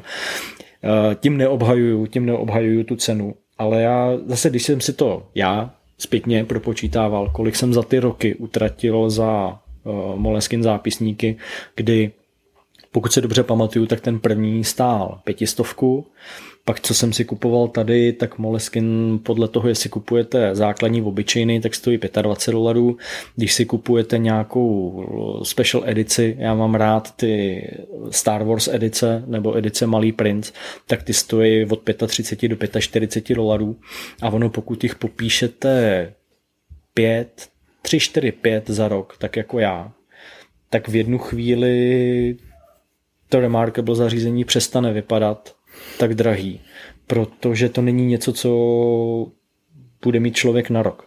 Tohle to si myslím, že není zařízení, který se jako iPhone obměňuje každý rok. To je prostě zařízení, který vydrží, řekněme, 3 roky, 4 roky, 5 let. Nedokážu říct, jak se bude chovat baterka. Jak baterka vydrží nebo nevydrží, jak rychle bude degradovat. Ale při, řekněme, 3, 4, 5 letech a poměrně častým kupování nějakých dražších zápisníků, tak tohleto zařízení začne dávat smysl. Hlavně z pohledu té přidané hodnoty toho, že je to jedno zařízení, který prostě pojme několik gigabajtů dat. Jestli se nepletu, ta interní paměť je 6 giga. To znamená, než prostě popíšete 6 giga 8 dokonce. Než popíšete 8 giga, tak to v té podobě jenom psaného textu prostě bude chvíli trvat a ty další možnosti v podobě vyhledávání a sdílení a odesílání a tisknutí těch poznámek v mých očích tomu dávají tu přidanou hodnotu, kterou ten papírový zápisník nemá. Takže jo, jasně, já jsem si tu vysokou cenu sám před sebou obhájil a jsem s tím v pohodě. Jak říkám, můžu úplně s klidným svědomím říct, že to zařízení jsem si zamiloval. Píšu do něj denně, píšu do něj rád, baví mě to. Takže pokud je někdo alespoň trochu jako já, že píše hodně, vidí pozitiva v psaní rukou, stejně jako mě to uklidňuje, dovoluje mi to zastavit, utřídit si myšlenky, můžu tohleto zařízení s klidným svědomím vřele doporučit i za tu vysokou cenu. A takže moje otázka akorát zní, Marku, budeš teďka objednávat 9 nebo 25 náhradních násad do té tužky? To se 14, přiznám... Nebo 39 euro. To se přiznám... Ty ceny jsou fakt hrozný. To se přiznám, že nevím. Uvidím, jak dlouho bude trvat, než opíšu ten první hrot. Musím se podívat, kolik jich mám v balení, jestli tam jsou 2 nebo 3. Takže čistě teoreticky by mi ty, který mám do konce letošního roku, měly vydržet a pak si třeba nadělím k Ježíškovi nový balení náhradních hrotů. Nebo náhradní kabel USB-C za 19 €. Přiznám, že ten nepoužívám. Ten je v krabici, já používám prostě jiný USBčko, který mi teda leželo v šuplíku. USB-Cčko. Tak to střel na internetu. Můžeš to střelit třeba za 10. Ještě na tom já jich zkusil za 15 spíš. No, tak a je zajímavé, že prodávají jak USB-C, tak USB-A. Oba dva kabely a oba dva stojí 19 €. To jsou fakt hrozný ceny. No, Marku, díky moc za zkušenosti s tímhle zařízením. Pokud píšete rukou, je to hrozně zajímavý a pokud k tomu máte ještě nějaké otázky nebo vás cokoliv zajímá, tak nám to napište a v příštím podcastu vám na to odpovíme. Určitě. Já zrovna u tohohle toho se velmi rád podělím o dojmy a zkušenosti, protože chápu, že to není zařízení, který prostě můžete jít a vyzkoušet si ho v obchodě anebo si ho vyzkoušet u někoho, koho znáte, jako třeba iPhone nebo iPad, protože já sám kolem sebe znám jenom 2 lidi, kteří to mají, díky kterým jsem si reMarkable pořídil. Sám už jsem ho doporučil dalším 3 lidem, u kterých vím, že 2 si to objednali. Takže jo, pokud vás cokoliv zajímá, určitě se ozvěte. Rád se podělím o další detailní zkušenosti. Tak a čeká nás poslední dnešní téma a to poprosím Honzu, aby ho uvedl, protože v tomhle případě nebyl early adopter, jako jsem já a Marek často, ale pořídil si Apple Watch až po 6 letech, tak nám řekne svoje zkušenosti, možná s nějakým trošku odstupem oproti nám, kdo nosíme chytrý hodinky, vlastně díl, než jsou tady na trhu Apple Watch. Já jenom do toho, mě tohle to baví. ten Honzův přístup, jakože fakt je dobrý si počkat a není potřeba prostě do všeho skočit po hlavě. Už jsem se nadech. No, povídej. Ne, mně se to líbí. Mně se líbí to, jak jsi strašně dlouho vydržel. Že jsi vydržel tomu okolnímu tlaku a tomu, že tím, jak máš rád Apple, a v podstatě podle mě každý kolem tebe, kdo má rád Apple, tak musí mít Apple Watch. Včetně našeho mnohokrát zmiňovaného, oblíbeného iPure magazínu, kde prostě úplně všichni mají Apple Watch, někdo i několikery. A ty jsi prostě vydržel, no opravdu, 6 let to je? Jo, 2002, první generace. 2015 jsme si kupovali první. Mám pocit, že jsme to rozbalovali ve Vráně v hospodě na mobilním pivku. No, to jsem vám je já vez, nebo ne? Ne, mám pocit, že je kamarád z Kolína objednával z Německa přes nějakou dopravní službu, která to zprostředkovala tehdy. Protože já jsem je neměl objednaný, ale měli objednaný Jirka Hrma ze Smartmanie. Měli objednaný tady v Americe s tím, že já mu je přivezu. A pak se mu povedlo je sehnat někde v Čechách, takže já jsem si převzal tu jeho objednávku. A já jsem měl první Apple Watch ještě před dubnem 2015, jestli se nepletu. Ty jsi měl zelený první, já zelený pásek, respektive. Já jsem úplně první, myslím si, že jsem měl fakt jako úplně první. Jedný z úplně první. No tak, abych zase pozornost stáhnul na sebe. No, a to se mi právě na tom líbí, že jsi vydržel tak dlouho. Pojďme na Honzovy zkušenosti. Neměli jsme hlášku, dnes se podíváme zpátky do minulosti, takže budeme pokračovat se současností a se Siri s 6. U mě Apple Watch, je hezký, že jsi mě pochválil za to, že jsem tak dlouho vydržel. U mě to bylo jednoduchý, mě strašně dlouho jako nedávali smysl. A řekl bych, že možná nebýt pandemie, vydržel bych ještě díl. Ale obecně mě se Apple Watch na začátku jako líbily, nikdy jsem si moc neobhájil vnitřně tu cenu. Prostě z hodinky za cenovku prostě přes 10 000 mi nedávalo smysl. A nedávalo mi to smysl jako jakýkoliv rok. Říkal jsem si vždycky radši, že ušetřím prostě 10 000 a vrazím to do nového iPhoneu klidně třeba jednou za 2 roky. Víc, než abych koupil ještě hodinky a měli k iPhoneu a prostě potom ještě obměňoval ob generace nebo tak. Takže jsem vydržel docela dlouho a díky pandemii jsem hodně začal cvičit a dost často jsem cvičil i doma, že jo. Prostě byli jsme zavřený, neměli jsme moc kam jako chodit. Fitka byly zavřený, chodit běhat mě nebaví, protože mi chybí balón na noze. Na futsal jsem za klukama nemohl, takže jsem prostě cvičil doma. A různě přes aplikace, o kterých jsem třeba v iPure psal někdy na přelomu roku, tak přes aplikace jsem se dostal k YouTube videím a přecvičování těch cviků a u toho tam zapůsobilo asi ta moje jako ten smysl pro pořádek a pečlivost, protože jsem chtěl všechny ty jako informace mít zaznamenaný i ve zdraví. O tom, jak dlouho jsem cvičil, kolik jsem cvičil a tak dále. No a v té chvíli mi došlo, že vlastně ideální řešení by bylo mít Apple Watch. No a tak jsem se dostal k Apple Watch, asi měsícem řešil, jestli Series 5 nebo 6, protože jsem chtěl vyzkoušet ten stále zapnutý displej. No a nakonec byla akce, kdy Series 6 stále ještě méně než Series 5, no tak jsem střelil Series 6, objednal jsem je, černý pouzdro hliníkový bylo doma a od 1. června ji mám na ruce vlastně nepřetržitě. A nezacloumalo se mu vlastně ani to, když přišly ty v polovině června ta možnost objednat si ty celular verze, ty s mobilním připojením, protože vlastně od 1. července jsem se přesunul na Slovensko a tady by mi stejně nefungovaly. Takže to je moje cesta k Apple Watch. Proč jsi objednal zrovna ty, který jsi objednal? To znamená výběr barvy, výběr velikosti a jaký řemínku. Co mě zajímá ten myšlenkový pochod toho výběru. Já chápu, že kdyby byly bílý, tak by si vzal bílý, ale.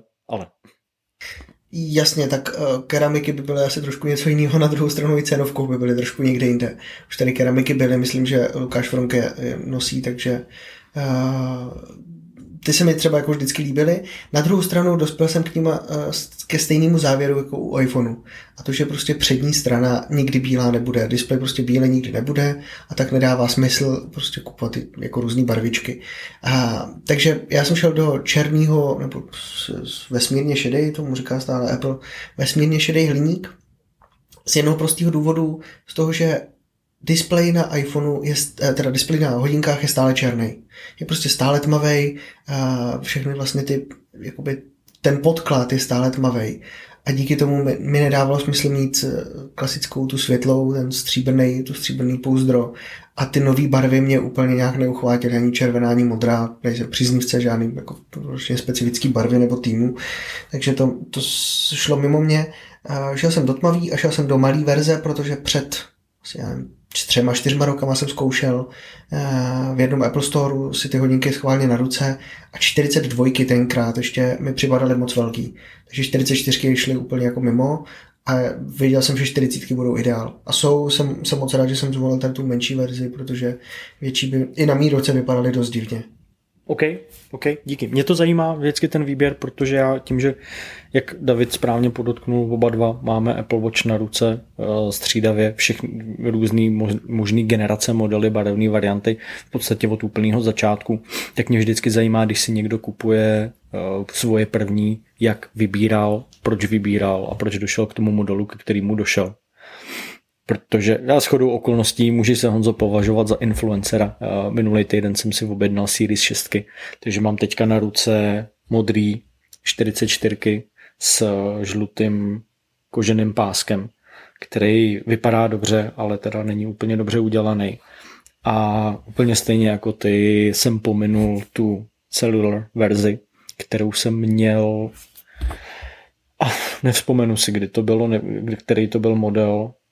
Už jsem to tady říkal, že je to něco, co mi prostě pro mě osobně nedává smysl, protože telefon pořád nosím u sebe, takže nevidím důvod, proč bych měl mít připojení v hodinkách.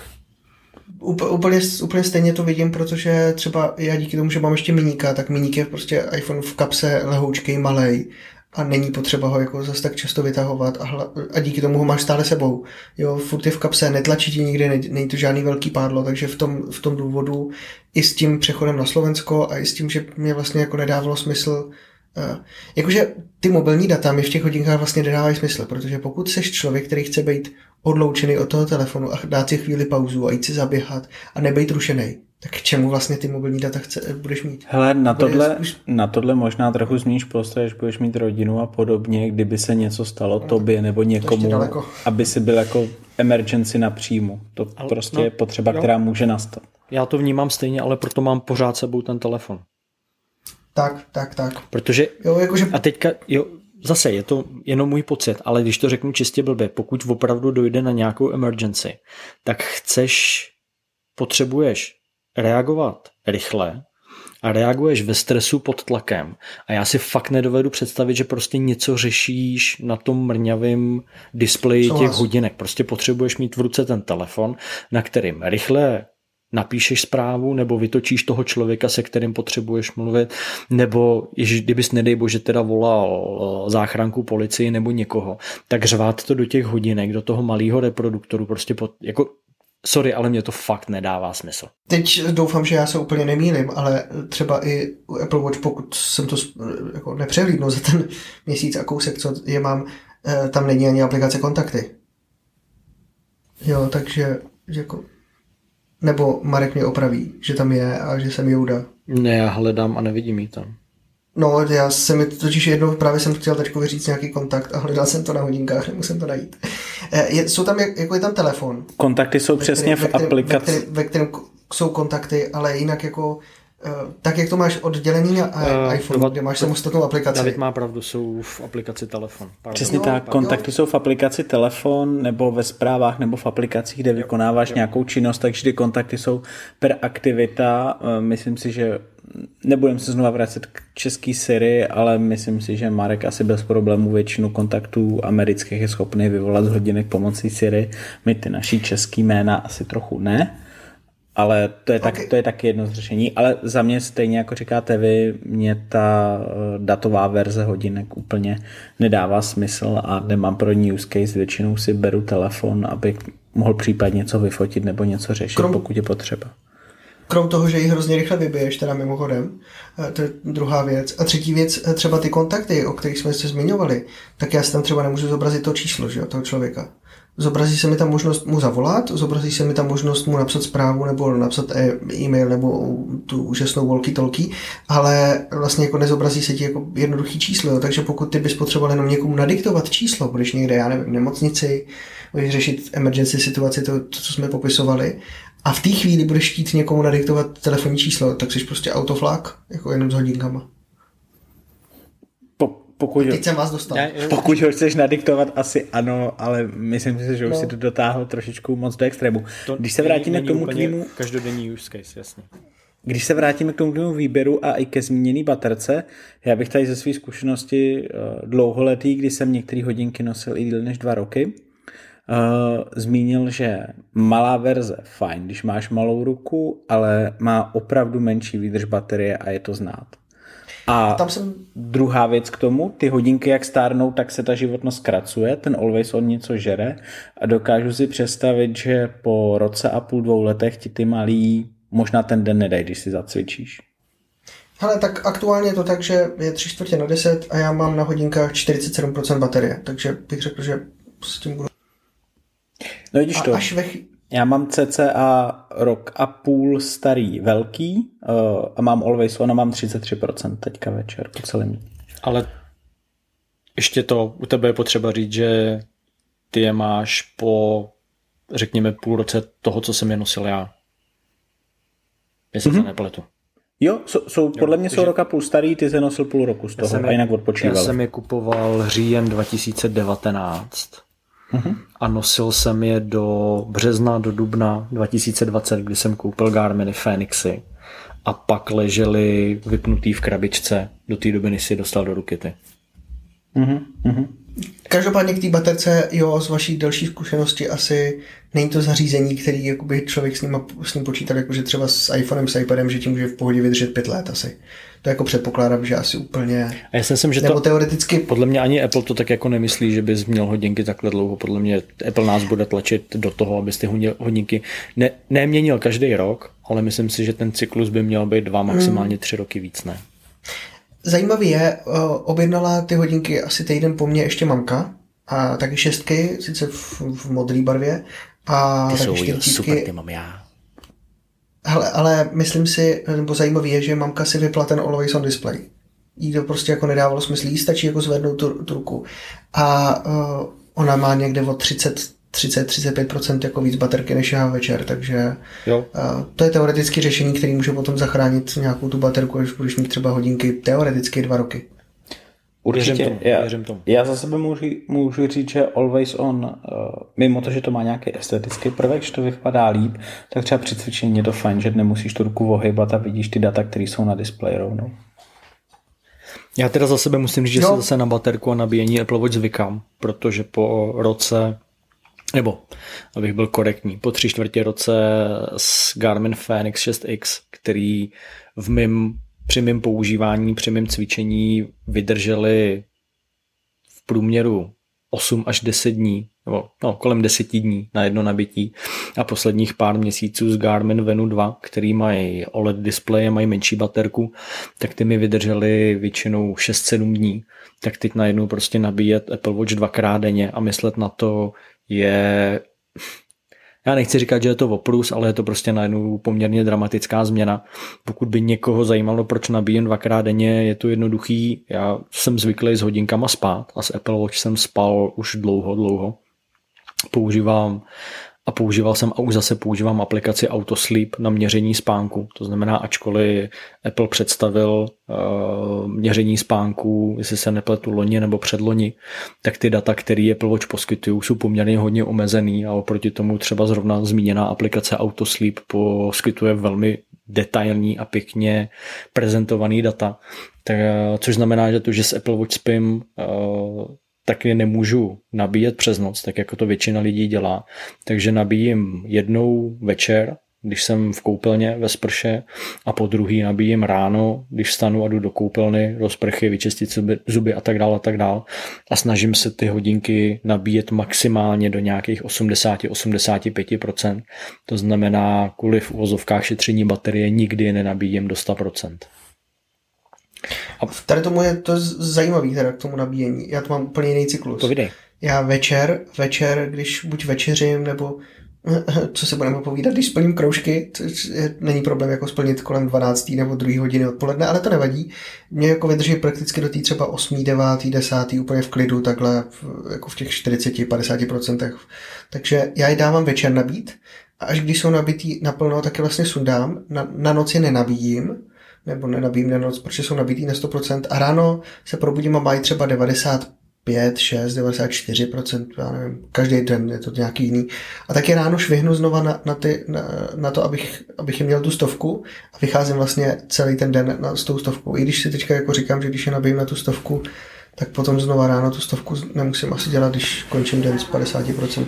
To ne, ono se ti u hodinek, když je necháváš ležet přes noc, tak se ti aktivuje ten systém úsporného nabíjení, našetření baterky, to znamená, že ty hodinky jsou přes noc se nabijou do nějakého procenta a těch posledních 20% se doklepne ráno, kdy stáváš, když to máš v podobný čas. Takže jako je lepší je prostě hodit večer takhle, když mám teďka třeba těch 47% jako a nechat je nabíjet přes noc? Není to lepší, ale baterce to neuškodí. To samé, co dělá iPhone, že? Ten se nabíjí, jestli se nepletu. Jo, optimalizovaný nabíjení. No, nenabije se do 100 a pak to drží, ale nabíjí se pomalu a pak teprve nad ránem se dobije. Podle toho, kolik stává. A nebo je teda zatím možnost nechat si to fakt nabít ten večer takhle, když to nabíjíme do těch 100%, nechat o těch pár procent klesnout tu baterku a potom ale už ráno to nedávat na těch 100 a jít třeba s těma 94, když mám prostě večer polovičku baterky. Jo. A ty teda, Honzo, ty s nima nespíš, neměříš spánek? Ne, mně to bylo strašně nepříjemné. Já jsem to zkusil první 2-3 dny a je to tak strašně divný mít něco na ruce. Já obecně jako hodinky mám Apple Watch prostě na ruce po strašně dlouhé době, já nevím, někdy 6-7 let zpátky, co jsem dělal spolupráce na Instagramu tenkrát s Daniem Wellington a tak dál, těma populárníma vočkama tenkrát. A já jsem je vlastně vždycky nosil akorát ke kravatě, ke košili, takže mít Apple Watchky vůbec na ruce je něco novýho. Zvyknout si na ně, na to, že mít jako v noci na spaní, to prostě pro mě není. Vidíš, já nosím dvoje, tak jsem nosil jedny za tebe. To jako vůbec nechápu už úplně, dvoje hodinky mít. Zrovna dneska mi přistála zpráva od G-Shock, dneska dali na web novou limitovanou edici, tak jsem hnedka objednal, protože jsou úplně úžasný, těším se na ně. Jsou s americkou vlajkou kvůli olympijským hrám? Ne, je to taková, říkají tomu Nightscape Edition a to pouzdro je kovový, ale mění, jako chameleon, mění barvu podle toho, jak na něj dopadá světlo a prostě ten klasický G-Shock Square design v tomhletom provedení vypadá naprosto fantasticky a je to limitovaná edice, to znamená s největší pravděpodobností se zase rychle vyprodají a už nebudou a já tyhle ty limitky kupuju, protože za prvý prostě mám G-Shock rád jako brand, jako značku. Ty hodinky se mi strašně líbí, což vede k tomu v uvozovkách vysvětlení, proč nosím dvoje hodinky, protože ať už Garminy nebo Apple Watch vnímám spíš jako fitness nebo sports tracker, ne jako hodinky a G-Shocky, protože prostě k ním mám tak nějak vztah a ty hodinky se mi opravdu designově, vzhledově líbí, tak je na druhý roce nosím spíš jako klasický hodinky a víc jako módní doplněk. Mám jich hodně, spoustu z nich mám uložený v krabičkách, ty limitované edice, které se prostě už nedají koupit, tak ty mám uložený, ty nenosím a pak takový ty běžnější, který se mi líbí designově, vzhledově, tak ty mám, těch mám několik, který nosím asi. Teď abych nekecal, 7, 8, 9 různých modelů, který nosím a střídám je prostě podle nálady, podle toho, který v ten den zrovna chci mít a podle toho, co mám na sobě, co nosím, je v oblečení, který zrovna se mi hodí, jestli prostě černý, stříbrný, modrý nebo úplně jiný model. Takže to je tak, že vlastně ty si je potom uchováváš a pak je necháš svým dětem, aby je střelili třeba za 20-30 let, až budou mít nějakou historickou hodnotu. Jo, já to svým způsobem beru jako investici, protože tím, jak jsem se tím před nějakou dobou začal zabývat, začal jsem to sledovat a začal jsem hledat a ty limitované edice, tak oni poměrně rychle, nebo ne rychle, rostou na hodnotě. To znamená, ve chvíli, kdy se ta limitka vyprodá, tak pak na eBay v podstatě okamžitě se začnou samozřejmě prodávat za vyšší ceny, což není něco, co bych dělal, že bych je prostě koupil a hnedka otočil, ale když pak se podíváš na jakoby starší limitované edice, tak se prodávají prostě po letech za 7, 8, 10násobek původní ceny. Což G-Shocky nejsou drahý a pokud prostě koupíš hodinky za $200 a za pár let je prodáš za $2000, tak mi to přijde jako docela zajímavá investice. A ne, že bych to dělal, nedělám to s tím vědomím, že prostě na tom jednou zbohatnu, to určitě ne, ale dělám to, protože opravdu mě to baví, já mám ty hodinky strašně rád. Pamatuju si na svoje úplně první G-Shocky, samozřejmě fejkový, někdy uprostřed 90. z vietnamské tržnice, prostě velký, modrý, ale byly to G-Shock. V uvozovkách G-Shock, byly to prostě fejky. A od té doby ten brand mám znát a rád a dospěl jsem do věku, kdy si říkám, že už jsem dost starý na to, abych si prostě občas udělal radost a koupil si hodinky, které se mi líbí, které mám rád, a pokud je to do budoucna nějaký uchovatel hodnoty, tak za mě jedině dobře. Co si v tomhle kontextu myslíš o první generaci Apple Watch Edition? No. Bych chtěl jenom upozornit, to jsou ty zlatý 18karátový, který stály kolem $10,000. Jako pokud ty někdo koupil a má je nevonošený, to znamená má je v super nerozbalený třeba dokonce. A nebo třeba to vůbec, že jo, jako vůbec jako nerozbalený, to si myslím, že je do budoucna naprosto skvělá investice, ale určitě bych to neřekl o první generaci hliníkových Apple Watch, který stály, já nevím kolik, $300-400 a jsou vnošený, to určitě neberte jako investici do budoucna, to rozhodně ne. Ale myslím si, že tyhle ty edition, anebo možná později to byly 2 nebo 3, byly keramický, ta bílá keramika. Bylo jich víc keramických. To si myslím, že taky by se možná do budoucna dalo brát jako zajímavý, neříkám investice, spíš zajímavý uchovatel hodnoty. Protože si troufnu tvrdit, že zrovna tohleto je model, který jehož hodnota by mohla růst. Nicméně u těch chytrých hodinek je problém to, že to je elektronické zařízení, že tam je ta baterka, která prostě postupem času bude degradovat, což u těch obyčejných hodinek anebo dokonce mechanických hodinek není. Že jo? Ty ne, že nestárnou, ale prostě čas jim nic svým způsobem neudělá a jenom naopak ty hodinky prostě rostou na hodnotě. Ale když se vrátíme k Apple Watch, tak vlastně u mě se vlastně z těch barev, a to máte trošku v Americe ještě lepší, nejvíc líbily titanový. Jo, titanový, kdyby byly asi v České republice, byl bych hodně nahledaný, na druhou stranu ta cenovka je podstatně někde jinde. Souhlasím. A když jsem kupoval ty, který má teďka na ruce David, černou ocel, tak jsem opravdu hodně přemýšlel nad tím, že koupím titanový. Nicméně, co jsem se pak dočetl v recenzích, tak oni jsou náchylní k poškrábání a k odření. Sice jsou pevný a teda, ale jsou na nich, na těch titanových jsou vidět škrábance. A mě to vždycky hrozně vadilo na hliníkových Apple Watch. Teď mám teda zase hliníkový, ale prostě když člověk není opatrný a někde s nima šmejkne o zeď nebo o futro, tak prostě na tom hliníku byl vidět okamžitě škrábanec.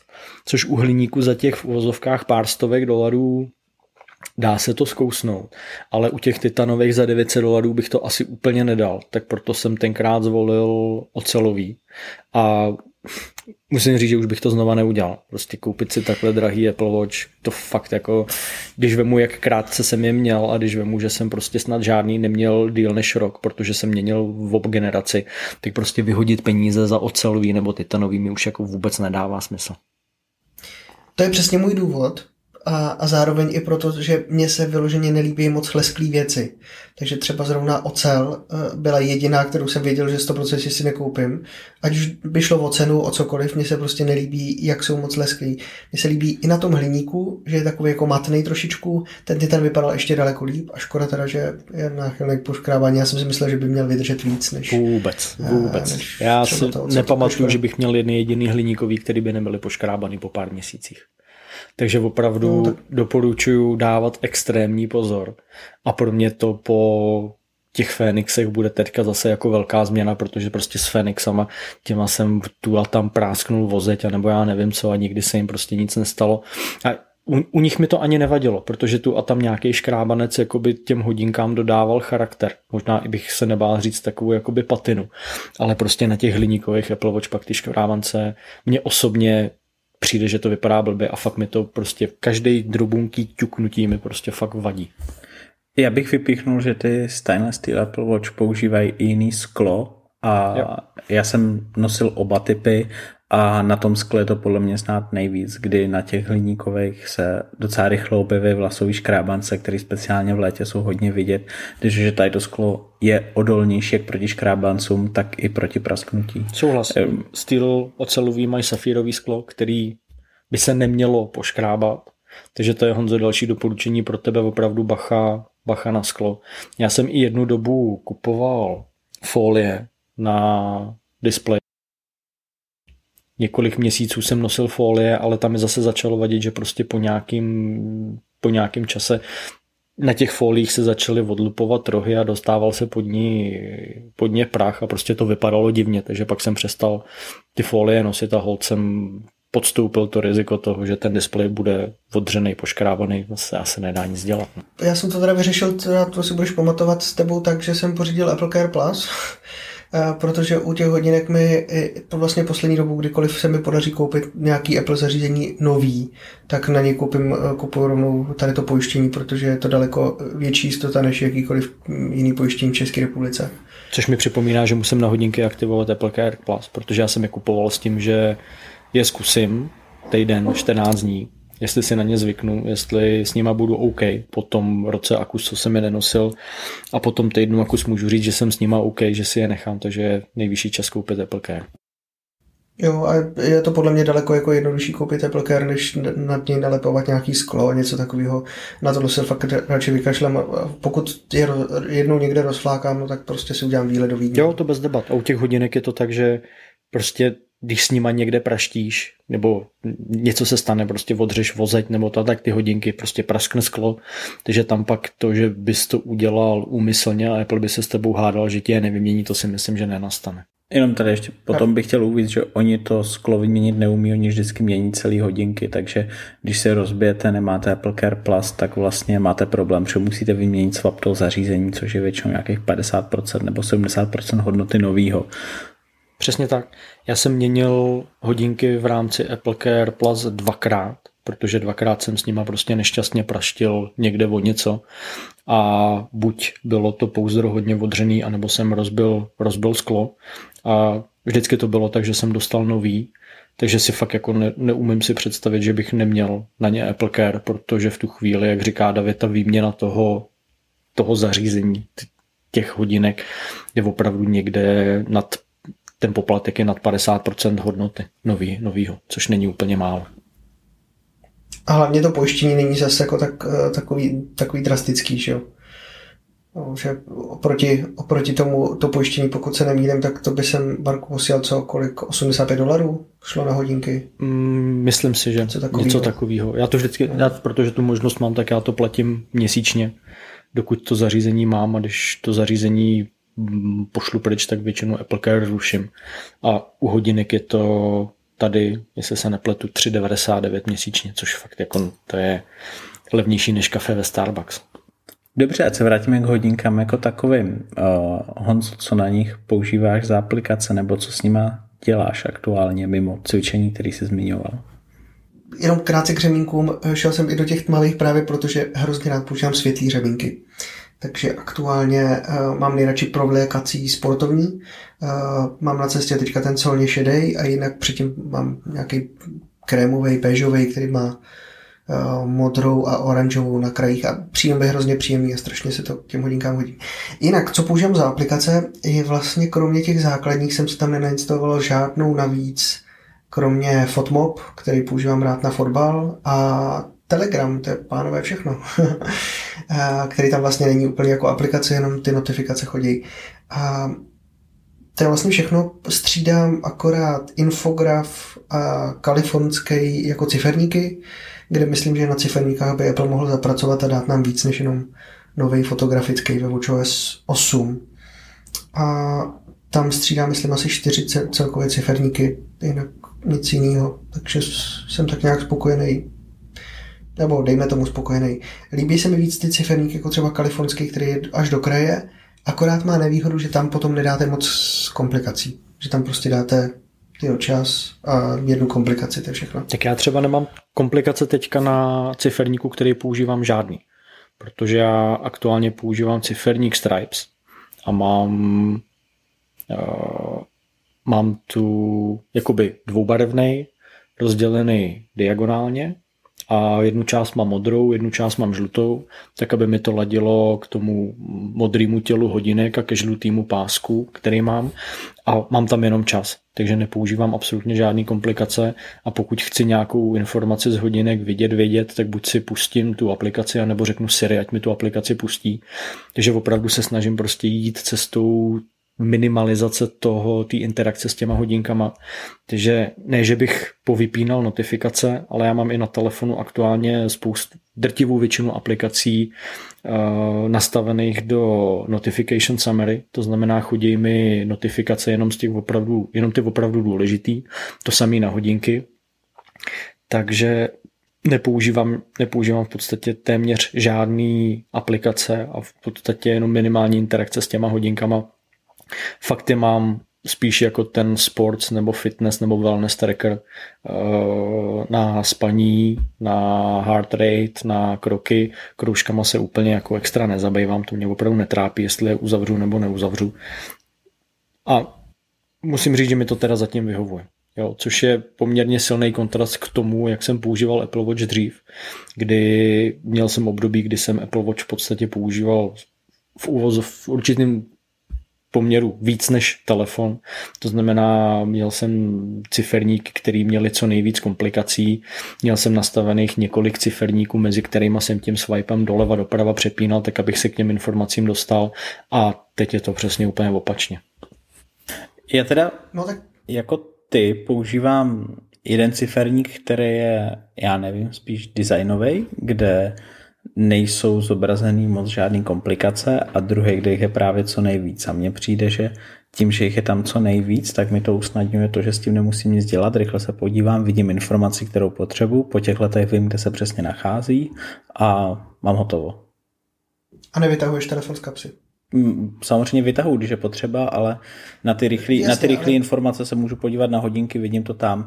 A já teda pro mě mimo ty use casey, které jste uvedli vy, nějaký fitness, měření aktivity, notifikace, samozřejmě čas, případně další služba v kalendáři, tak využívám ještě ovládání chytré domácnosti, kdy tam třeba komplikaci od zámku, od domácnosti, když přicházím k baráku, kliknu si na hodinky, odevřu, zamknu, tady to hnedka po ruce, je to rychlý.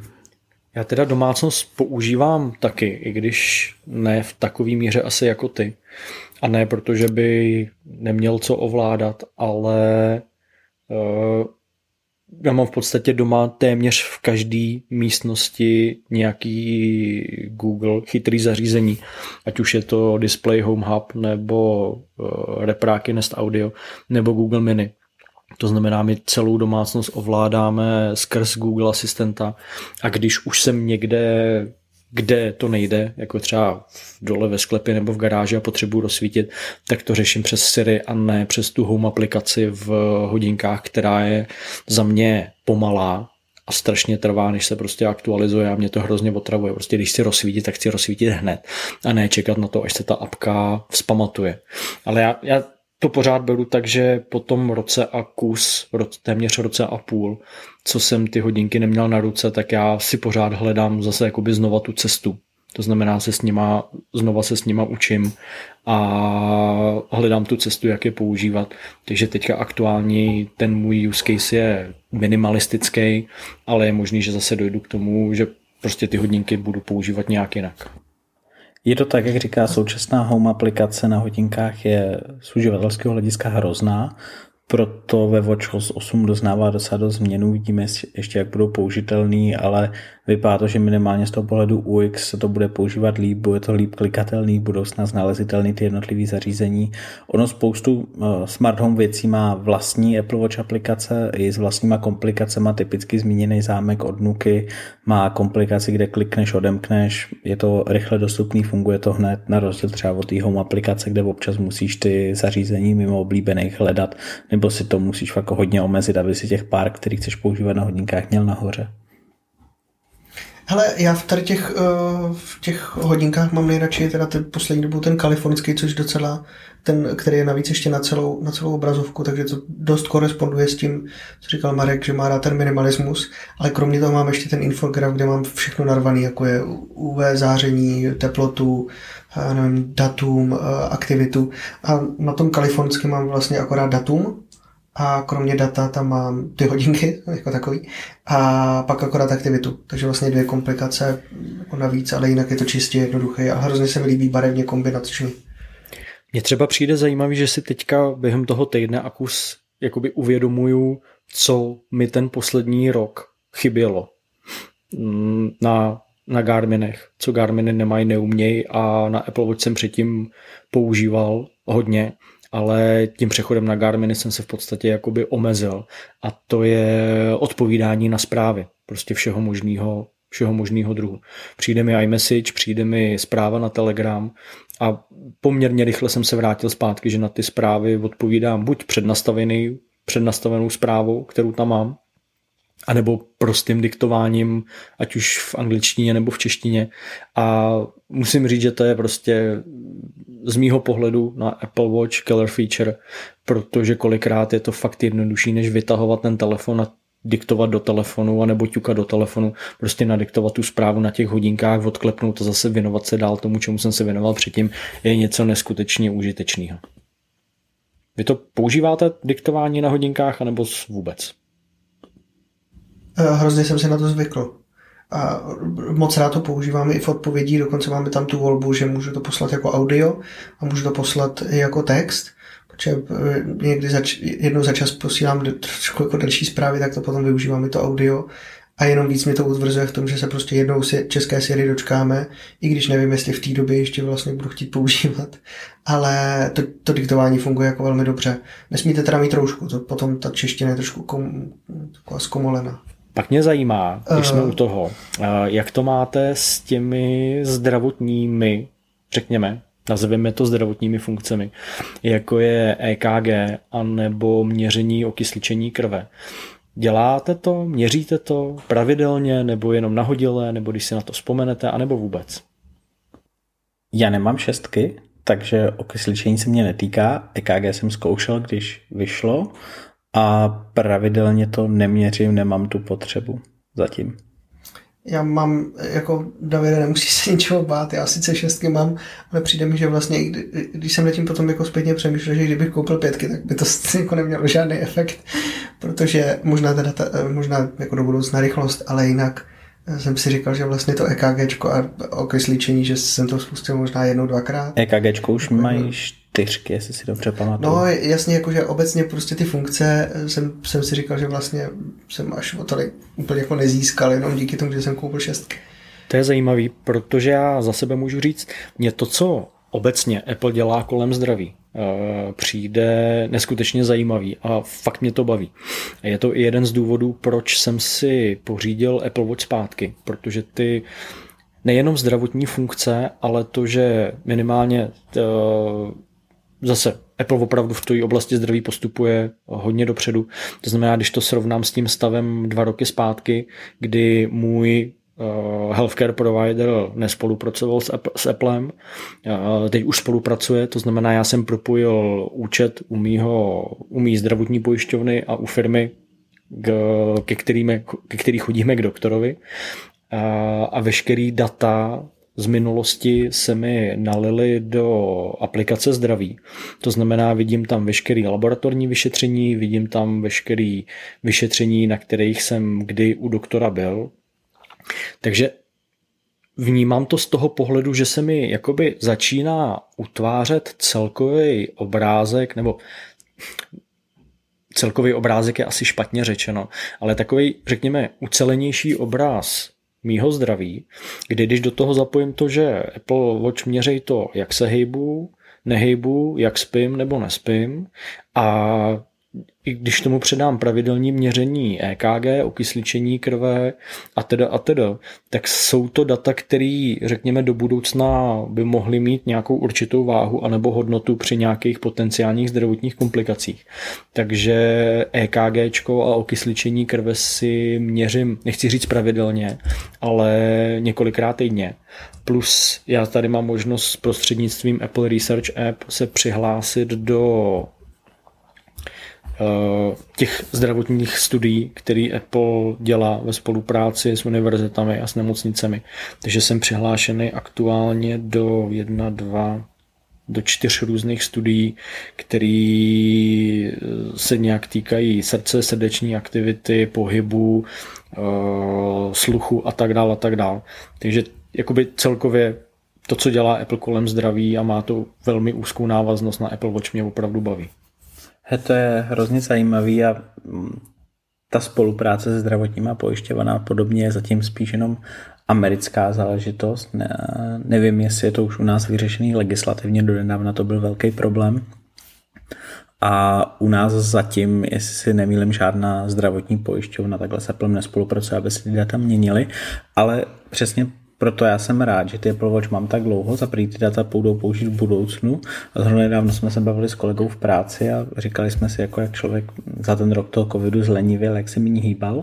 A vlastně jsem se podíval do aplikace zdraví a můžu se podívat na trendy, jak nachozený kroky, tak spálený kalorie a můžu se podívat, jak jsem se hýbal v roce 2017, 2016, kolikrát jsem cvičil a zároveň, jaký to bylo ten poslední rok a půl, kdy byl covid a byli jsme hodně doma, nehejbali jsme se a opravdu je tam vidět trendy, ta aktivita jde ty jednotlivý měsíce dolů, nachozený kroky a pak zase opačně, kdy to jde nahoru, takže jako opravdu tyhle dlouhodobý data podle mě můžou být důležitý a člověk s ní může vycházet a sledovat svoje trendy, který by jinak nezjistil. I třeba kdyby si střídal ty zařízení, tak ten trend prostě nechytíš. Jo, s tím souhlasím. Mně tam v podstatě teďka chybí rok. Řekněme nějaký rok dat, který mám v Garmin aplikaci. Asi bych je mohl vyexportovat a exportovat do aplikace zdraví, ale zatím jsem se k tomu nedostal. Možná třeba časem. Já to mám stejně, já tam mám nějaký půl rok, mám prostě v roce 2016, kdy jsem nosil Fenixy od Garminu a neměl jsem Apple Watch a tím pádem je tam nějaký zdravotní data chyby. Plus tam mám nějaký krátký výpadek, který nevím, jak vznikla, ale podle mě nějakou výměnou hodinek, kdy se to do toho iCloudu špatně nasynchronizovalo. Možná to bylo betou. Nicméně porovnání Garmin versus Apple Watch by mohlo být do budoucna zajímavý. Určitě si to pojďme schovat jako téma na některý z budoucích dílů, protože já s tím zkušenost mám, Davide, ty máš taky zkušenost s Garminama, takže bychom se mohli na to podívat. Máte ještě něco k Apple Watch, k Series 6, případně k nějaký pohled do minulosti? Pohledu do minulosti už jsme dneska měli hodně. Já si myslím jenom rychlej pohled do budoucnosti. Apple Watch víceméně po 3 letech měnili design, tak možná je letos čas, ale asi bych to nechal, čím nás Apple v září překvapí. To si necháme na nějaký téma, na nějaký podcast ještě před zářím, kdy budeme rozebírat ty nové iPhony určitě. Dobrá, pokud teda nemáte už nic, tak máme za sebou téměř 2 hodinky, což se blížíme tomu limitu, který jsme chtěli. Řekněme tomu maximálnímu limitu, který jsme chtěli jednotlivým podcastům věnovat, takže to pojďme pro dnešek ukončit. Já vám jako vždy poděkuji za to, že jste si udělali čas a že jsme měli tu možnost se takhle na dálku sejít, sednout si, otevřít si něco dobrýho, v Davidově případě jasmínový čaj s vysokým poměrem rumu a nezbývá, než se rozloučit s našimi posluchači a v příštím díle se budu opět těšit. Taky díky, Marku. Bylo to super s váma. Taky, mějte se. Tak jo, mějte se, ahoj. A to by bylo pro dnešek vše. Líbil se vám dnešní díl? Líbí se vám byte? Nestyďte se a dejte nám pozitivní hodnocení v podcastových aplikacích. Nelíbil se vám byte? Nechte si to pro sebe. Tak či tak, příště se budeme těšit na slyšenou.